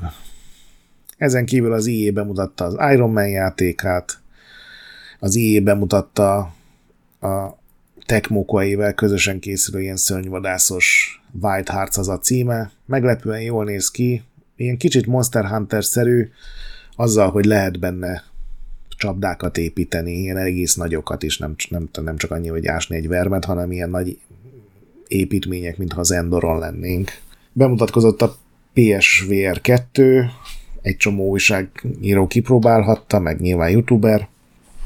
Mindenki szerint nagyon, nagyon jó kütyű, nagyon jó játékokkal. Az árról még mindig nem hajlandó beszélni a Sony, pedig azt szerintem egy nagyon fontos körülmény lesz abban, hogy ez mennyire gyorsan fog elterjedni, vagy elterjed-e. Viszont a Sony is csinált egy uh, ilyen játékbemutató műsort a Tokyo Game Show, azt hiszem elé időzítve. Itt bemutatkozott a Tekken nyolc, elképesztően jól néz ki, de ezen kívül semmit nem tudni róla. Uh, és bemutattak még néhány játékot, érdemes megnézni az összes trélert, ami kijött. Szerintem a legérdekesebb, nem tudom, azt láttad, ez a Rise of the Ronin volt egy... Uh-huh, uh-huh. Igen, igen, igen, azt pont néztem. A szamurájkor legvégén játszódik, amikor abban a korszakban, amikor bejöttek Japánba a britek meg a hollandok, tehát amikor már volt nyugati befolyás. Ez is egy olyan környezet, amit ilyen nagy költségvetésű játékban szerintem még nem nagyon láttunk. Érdekes lesz majd a katana versus muskéta hadviselés, és a játékmenet is teljesen jónak tűnt. Aztán a mindenféle megjelenések, ugye a Last of Us-t azt már említettük az előző adásban is, kijött a Steel Rising, kijött az új FIFA, nekem teljesen tetszett, mint abszolút már régóta nem hozzáértőként, kijött az új Splatoon, ami nagyon jó, kicsit kicsit talán jobban hasonlít az előző részre, mint kellene, de még belefér, meg kijött ez a Temtem, ami egy ilyen Pokémon-szerű em em o, csak tényleges em em o, meg pé cére, meg nyilván nem Pokémonokkal, hanem másféle lényekkel. Ezt nem próbáltam ki, bevallom. És aztán voltak az indie megjelenések, a Potion Permitről beszéltünk, és van a Road Warden, amit szintén a Warhawk hype-olt be nekem. Ez egy ilyen sztori alapú narratív játék, de majdnem szinte teljesen szöveggel, tehát nincs benne szinkron, amennyire tudom, nagyon kevés illusztráció van benne. Állítólag harminc óra, úgyhogy még nem mertem nekivágni, de már megvásároltam. A retro megjelenések között pedig nyilván a Monkey Island az elsődleges, és kijött a Prodeus, ami önmagában nem retro játék, viszont egy ilyen Doom jellegű ef pé es. Nagyon régóta készül, és most jött ki az egy pont nullás verzió. Több ezer rajongói pálya van benne. Igen, és a, a mértéktelen mennyiségű vérvörös pixel. Igen. Játéka. És nagyon sokszor meg lehet benne halni, mert jóval több ellenség van benne, mint a Doom-nál. Igen. Kicsit inkább ilyen Sirius szemes. Uh-huh. Ezért vibe-akat érzek, csak sok-sok vérrel. Na, hónap izéi. Hát hónap Kickstarter-re az teljesen egyértelmű volt, hogy mi lesz. Uh, és nem csak azért, mert egy, egyik Discordos támogatónk is benne van a projektben, hanem tényleg a hónap leg, szín, legígéretesebb Kickstarterei között ott van, és hát magyar vonatkozású, ez a Mandragóra, ami a Primal Game Studio-nak a játéka. Ők ugye voltak nálunk a harmadik évadban vendégként, volt Black Hole-osok, és az egyik, aki vendégünk volt, Szabó Gábor, ő, ő beszél is a, a Kickstarteres videóban. Ez egy ilyen Souls-like Metroidvania játék, ahogy mondani szokták, de hát valami elképesztően csodaszép és stílusos. száztízezer dollárra lőtték a kampányt, most már százötvenezer fölött jár sorra, és még tizenkilenc nap van. Sorra teljesülnek a stretch goalok, most már egy hatodik játszható klaszt is sikerült állokkolni. Én abszolút... Nagyon jól néz ki. Pozitív, pozitívan áll a kezdés. Nagyon várom, és hát mondom, kaptam egy, egy uh, ilyen alfa kódot kipróbálásra, úgyhogy majd be tudok számolni róla. Jó. Na, és akkor hónap random retroajánlata és triviája? Így van. Én szerintem a Viva Pinyátát még nem ajánlottam. Ha igen, akkor ajánlom ja. még egyszer, mert azért remek kis játék volt. Nem ajánlottad, igen, igen, igen. Ugye ez a, beszéltünk az adásban a GoldenEye kapcsán a Rare stúdióról, amit a Microsoft megvett a Nintendótól. Szerintem a Viva Piñata volt a legnintendósabb jellegű játékuk a Microsoftnak. Egy elképesztően szórakoztató, humoros, hát nem is tudom, kertépítő játék, állatkertépítő játék. Gyakorlatilag arról van szó, hogy van egy zónád, és oda tudsz ültetni növényeket, tudsz dombokat építeni, meg völgyeket kialakítani, meg tavacskát, vagy folyót csinálni, és betelepülnek a lények, ezek aranyos állatok, a madaraktól az egereken keresztül, később aztán ilyen óriási ragadozókig, és az benne a, a grafikus extra, hogy minden úgy van megcsinálva, mintha ilyen papírból lenne, ilyen papírcetlikből kialakítva.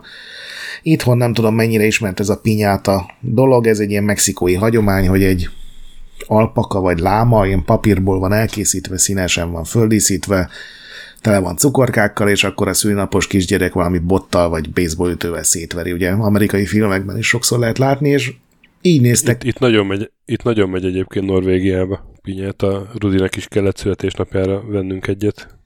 Igen, és nagyon sok videó van, ugye, amikor apunak a tértkalácsát vagy a balheréjét ütik szét ezek a botos, bekötött szemmel hadonászó kisgyerekek, és ugyanezt a dizájnt vitték végig az egész játékon, tehát maga a fák, a, a, a fű, a, a, az összes állat is így volt megcsinálva.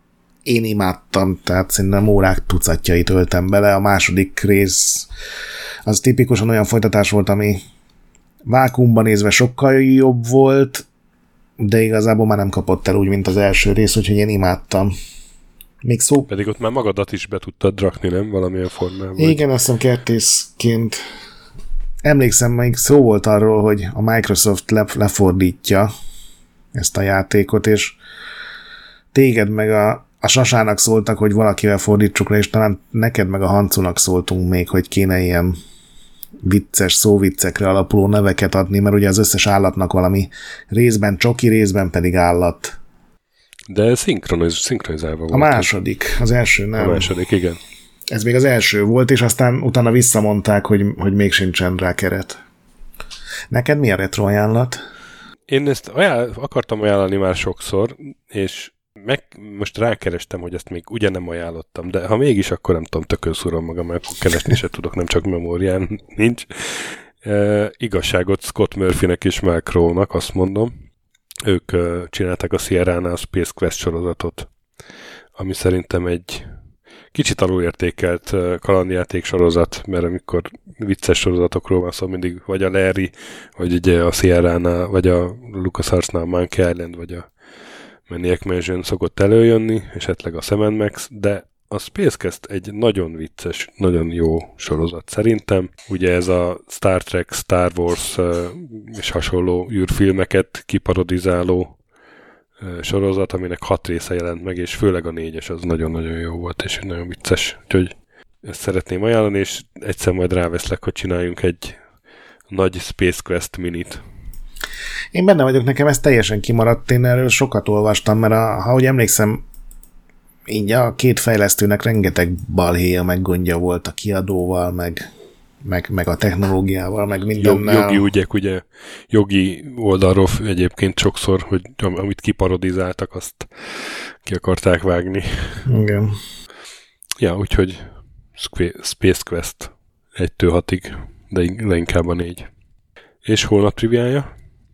Hát most nem találtam semmilyen forradalmi, meg téridőt, meg, meg tachyonokat megmozgató dolgot, úgyhogy két ilyen szerintem érdekes apróság. Az egyik a, a Bethesdának az újabb fura megoldása, ugye beszéltünk már náluk például ugye arról a Falloutos sztoriról, hogy nincsenek vonatok, hanem az egy fickó, egy vonat alak vonat, kocsi alakú sapkával, aki fut, mert olyan kis szerepe volt az egésznek, hogy nem akartak egy külön vasúti rendszert megcsinálni, és ezért így oldották meg, és ez most az új sztori, ez a Skyrimmal kapcsolatos, hogy ott ugye, amikor karaktert csinálsz, akkor nem lehet úgy igazán a, az életkorát meghatározni, hanem egy ilyen fiatal, huszonéves karaktered lesz nagyjából mindig, nem minthogyha a Skyrimban olyan élethű portrék lennének, hogy ezt meg lehessen állapítani, de ugye a játékban kellnek idős emberek is, és hogyha belenyúlsz az engine-be, már pedig ugye a Skyrimnál nagyon belenyúltak nagyon sokan, hiszen ott teljesen új játékokat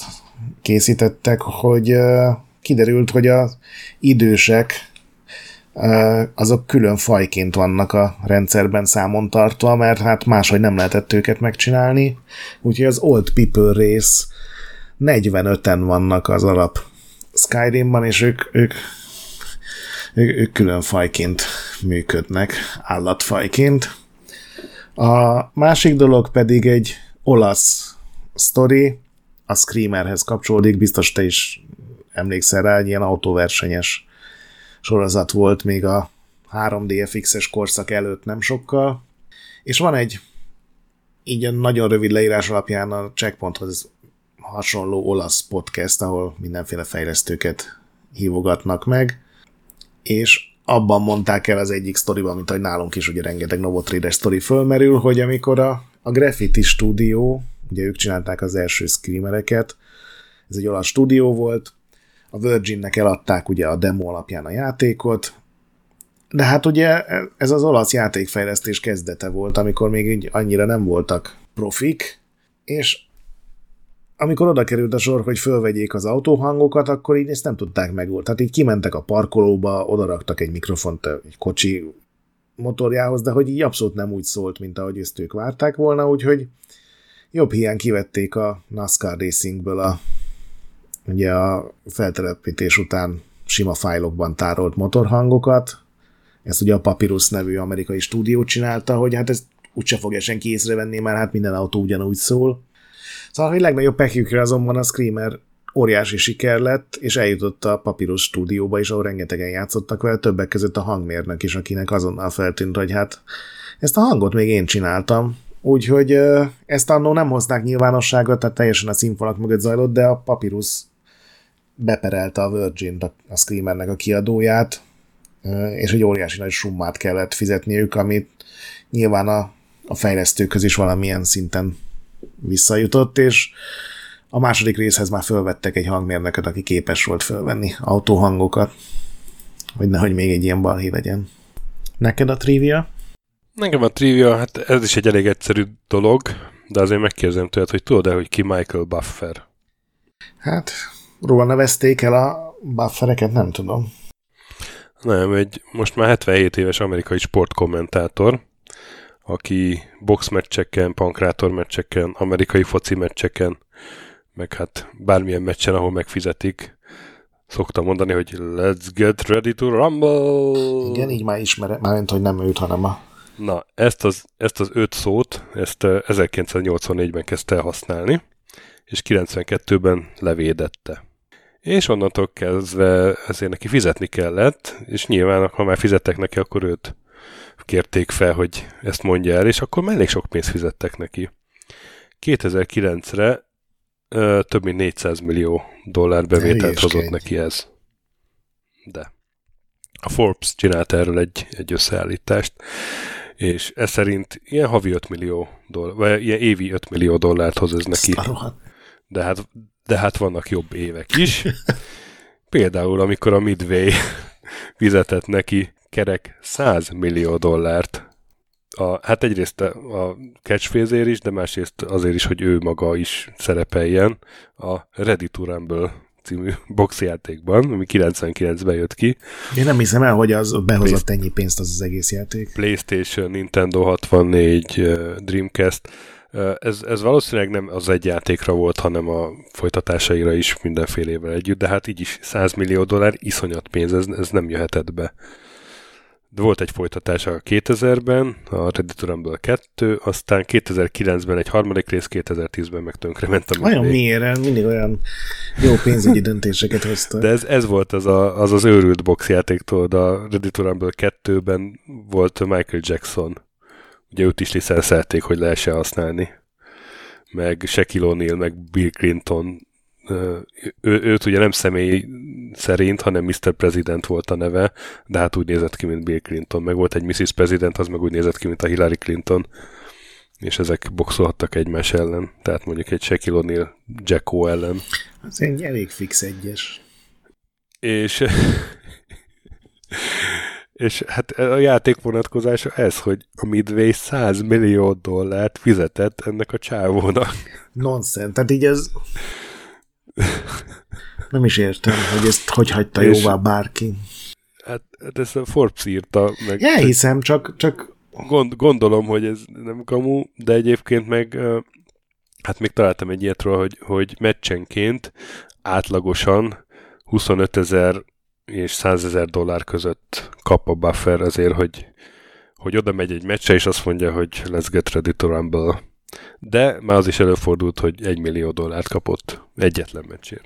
Úgyhogy mindenkinek hasonló szlogeneket kívánok. gondolkozzunk mi is valami jó catchphrase. Ez a nagy pixel gyönyörű, gyönyörű, ez nem rossz, egyrészt le kéne védetni most már, de hogy, hogy valami... legalább tíz-tizenkét forintot fizetnének érte, hogyha azt el, elmondanánk. Valamilyen általánosabban használhatót, ami, ami, ami hogy oda hívnak minket, majd nem tudom, óvoda megnyitókra, vagy bárhova. Hát a Let's Get Ready to Rumble le kéne fordítanunk magyarra, nem hiszem, hogy az így lennénve, hogy... Készüljünk Gyerünk. fel a... Készüljünk fel a... Hát meg is nyitom a szótárt. A tombolásra, vagy... Mi a Rumble? Korgás, Hú, az elsődleges jelentése, de a zörömbölést is felhozza. Moraj. Nem, szerintem a készüljünk fel a zörömbölésre, ez... Én találtam egyet, hogy hátsó ülés. Irány a hátsó ülés. Hát, következzék a moraj. Morajra fel. Na, szóval, hogy uh, egy jó catchphrase, az, az sok pénzt tud érni. Főleg, igen, ha többet, mint gondoltam volna. Amerikai vagy. Igen. És akkor már csak a évfordulók vannak hátra. Kezdem én a legfontosabbal. tizenöt évve írta meg Sasa legendás es em es-ét. tizenöt éve zárult be a kör. Halo három. Igaza is volt a Sasának. Ami még így szemembe tűnt, ez a Oddworld sorozat, huszonöt éves, Championship Manager, Manager sorozat harminc éves, meg a Hexen kettő is huszonöt éves. Hát, hogy beszéltünk a Grand Theft Autóról, a Vice City húsz éve jött ki. Én nem várjál, bocsánat, rosszat néztem, ezt majd szed ki, szed ki, szed már ki. Battlefield ezerkilencszáznegyvenkettő. húsz éves a Battlefield a sorozat. Az, az elég jó. Ultima Online huszonöt éves, Total Annihilation. Total Annihilation is. Na, huszonöt éve ezelőtt jó, jó év volt, úgy látom. Igen, jó, és ugye... Jó szeptember volt. Klasszikusan minden októberben, meg novemberben jelent meg, úgyhogy a következő évben, vagy hónapban, két hónapban biztos iszonyatos mennyiségű. Az aztán durva lesz, így van. Nagy játék lesz. Hát akkor legközebb. Na, van, akkor találkozunk, de hát addig lesz még vendéges adás, meg mini, meg talán még Képtelen Krónika is. Hallgassatok minket mindenféle csatornákon, és értékeljetek minket öt csillagra, ahol csak lehet, iTunes-tól a Spotify-ig. Gyertek Discordra, ahol tök jó társaság van, olvassatok Retrolandet, ahol napi a content, BIOS ne piszkáljátok, a fantazmagorillákkal vigyázzatok, ha az ajtó nem befelé nyílik, akkor kifelé, vagy mit mondottam az utóbb. Már nem tudom. A nagy pixel pedig még mindig gyönyörű. Sziasztok! Sziasztok!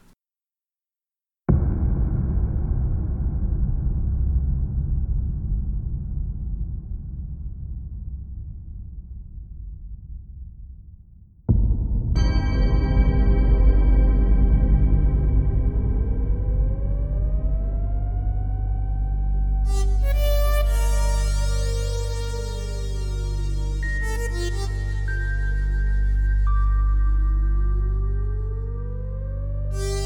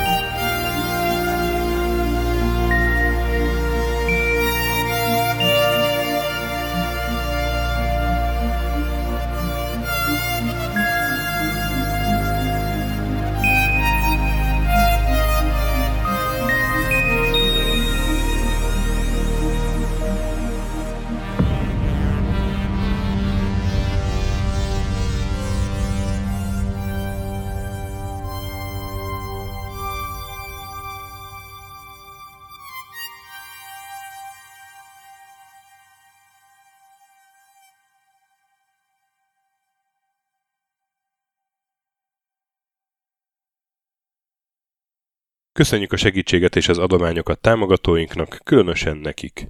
Andris egy kettő három négy öt hat, Pumukli, Bastiano Coimbra de la Coronia y Azvedo, Kis András, Dester, Joda, Kínai, Gac, Hanan, Zsó, Dances with Chickens, Gabez Mekkolis, Sir Archibald a Réten, Módi, Benő huszonhárom, Zorkóci, Alternisztom, Retrostation, Nobit, Sogi, Siz, cé vé dé, Tibiur, Bert, Kopescu, Krisz, Ferenc, Zsoff, Edem, Kövesi József, Varjagos, Zsiga Bálint, Loloke, Snake Hips Boy, Csépé, Márton úr, Flanker, Hollósi Dániel, Balázs, Zobor, Csiki, Suvap, Kertész Péter, Richard V, Nyau, Vitéz Miklós, Huszti András, Vault ötvenegy Gamerbar, Péter, Daev, Enisi, Csalazoli, Veszti, Makai Péter, Mongúz, Beranándor, Arzenik, Nagy Alexandra, Andrew Boy, Kviha, Mazi, Tryman, Magyar Kristóf, Krit huszonhárom, Kuruci Ádám, Jedi, Harvester Marc, Igor, Pixelever, Oprüke, Estring, Szaszamester, Kecskés János, MacMiger, Dvorszki Dániel, Dénes, Kozmér Joe, Sakali, Kopasz Nagyhajú, Colorblind, Vic, Furious Adam, Maz, miszter Corley, Nagy- Nagy Gyula, Gergely B, Sorel, Naturlecsó, Devencs, Kaktusz, Tom, Jed, Apai Márton, Balcó, Alagi úr, Judgebred, László, Opat, Jani bácsi, Dabrowski Ádám, Gévas, Zabolik, Kákris, Logan, Hédi, Tomiszt, Att, Gyuri, Kevin Hun, Zobug, Balog Tamás, Enlászló, Gombos Márk, Valisz, Hekkés Lángos, Szati, Rudimester, Sancho Musax, Elektronikus Bárány, Nand, Valand, Jancsa, Burgerpápa Jani, Deadlock, Hídnyugatra Podcast, Lavko Maruni, Makkos, Csé, Xlábú, Simon Zsolt, Lidérc, Milanovic, Ice Down, Typhoon, Zoltanga, Laci bácsi, Dolfi, Omega Red, B. Bandor, Polis, Vanderbos parancsnok, Láma szeme, láma szeme sötétkék, Totó, Ilyen a mobba is, ezt büszkén olvasom be, ká ef gé ká, Holdkor, Dwarf, Kemi kettő negyvenkettő, Obert Motz, Szekmen, el bé, Ermint Ervin, té er Blaze, Nyek, Emelem a tét, Házbú, Tündér Béla, Adam Kreiswolf, Vogonköltő, Csemnicki Péter, Németh Bálint, Csabi, Mandrás, Varegab, Melkor hetvennyolc, Lemon Alvarez, Csekő István, Schmidt Zoltán, Bobesz öt, Kavicsok a Margón blog, Félix, Luther, Hardy, Rozmi, Glezman, Fogtündér, Brusznicki Péter, Neld, El Gringo, Szféra Karcoló, Klisz Gábor, Q, Mentolos Kolbász, Gliscard, Albin, Jovez, Invi, Tomek G, Gucci Mental, Dreska Szilárd, Kapi és I Love Hitachi. Nagyon szépen köszönjük nekik!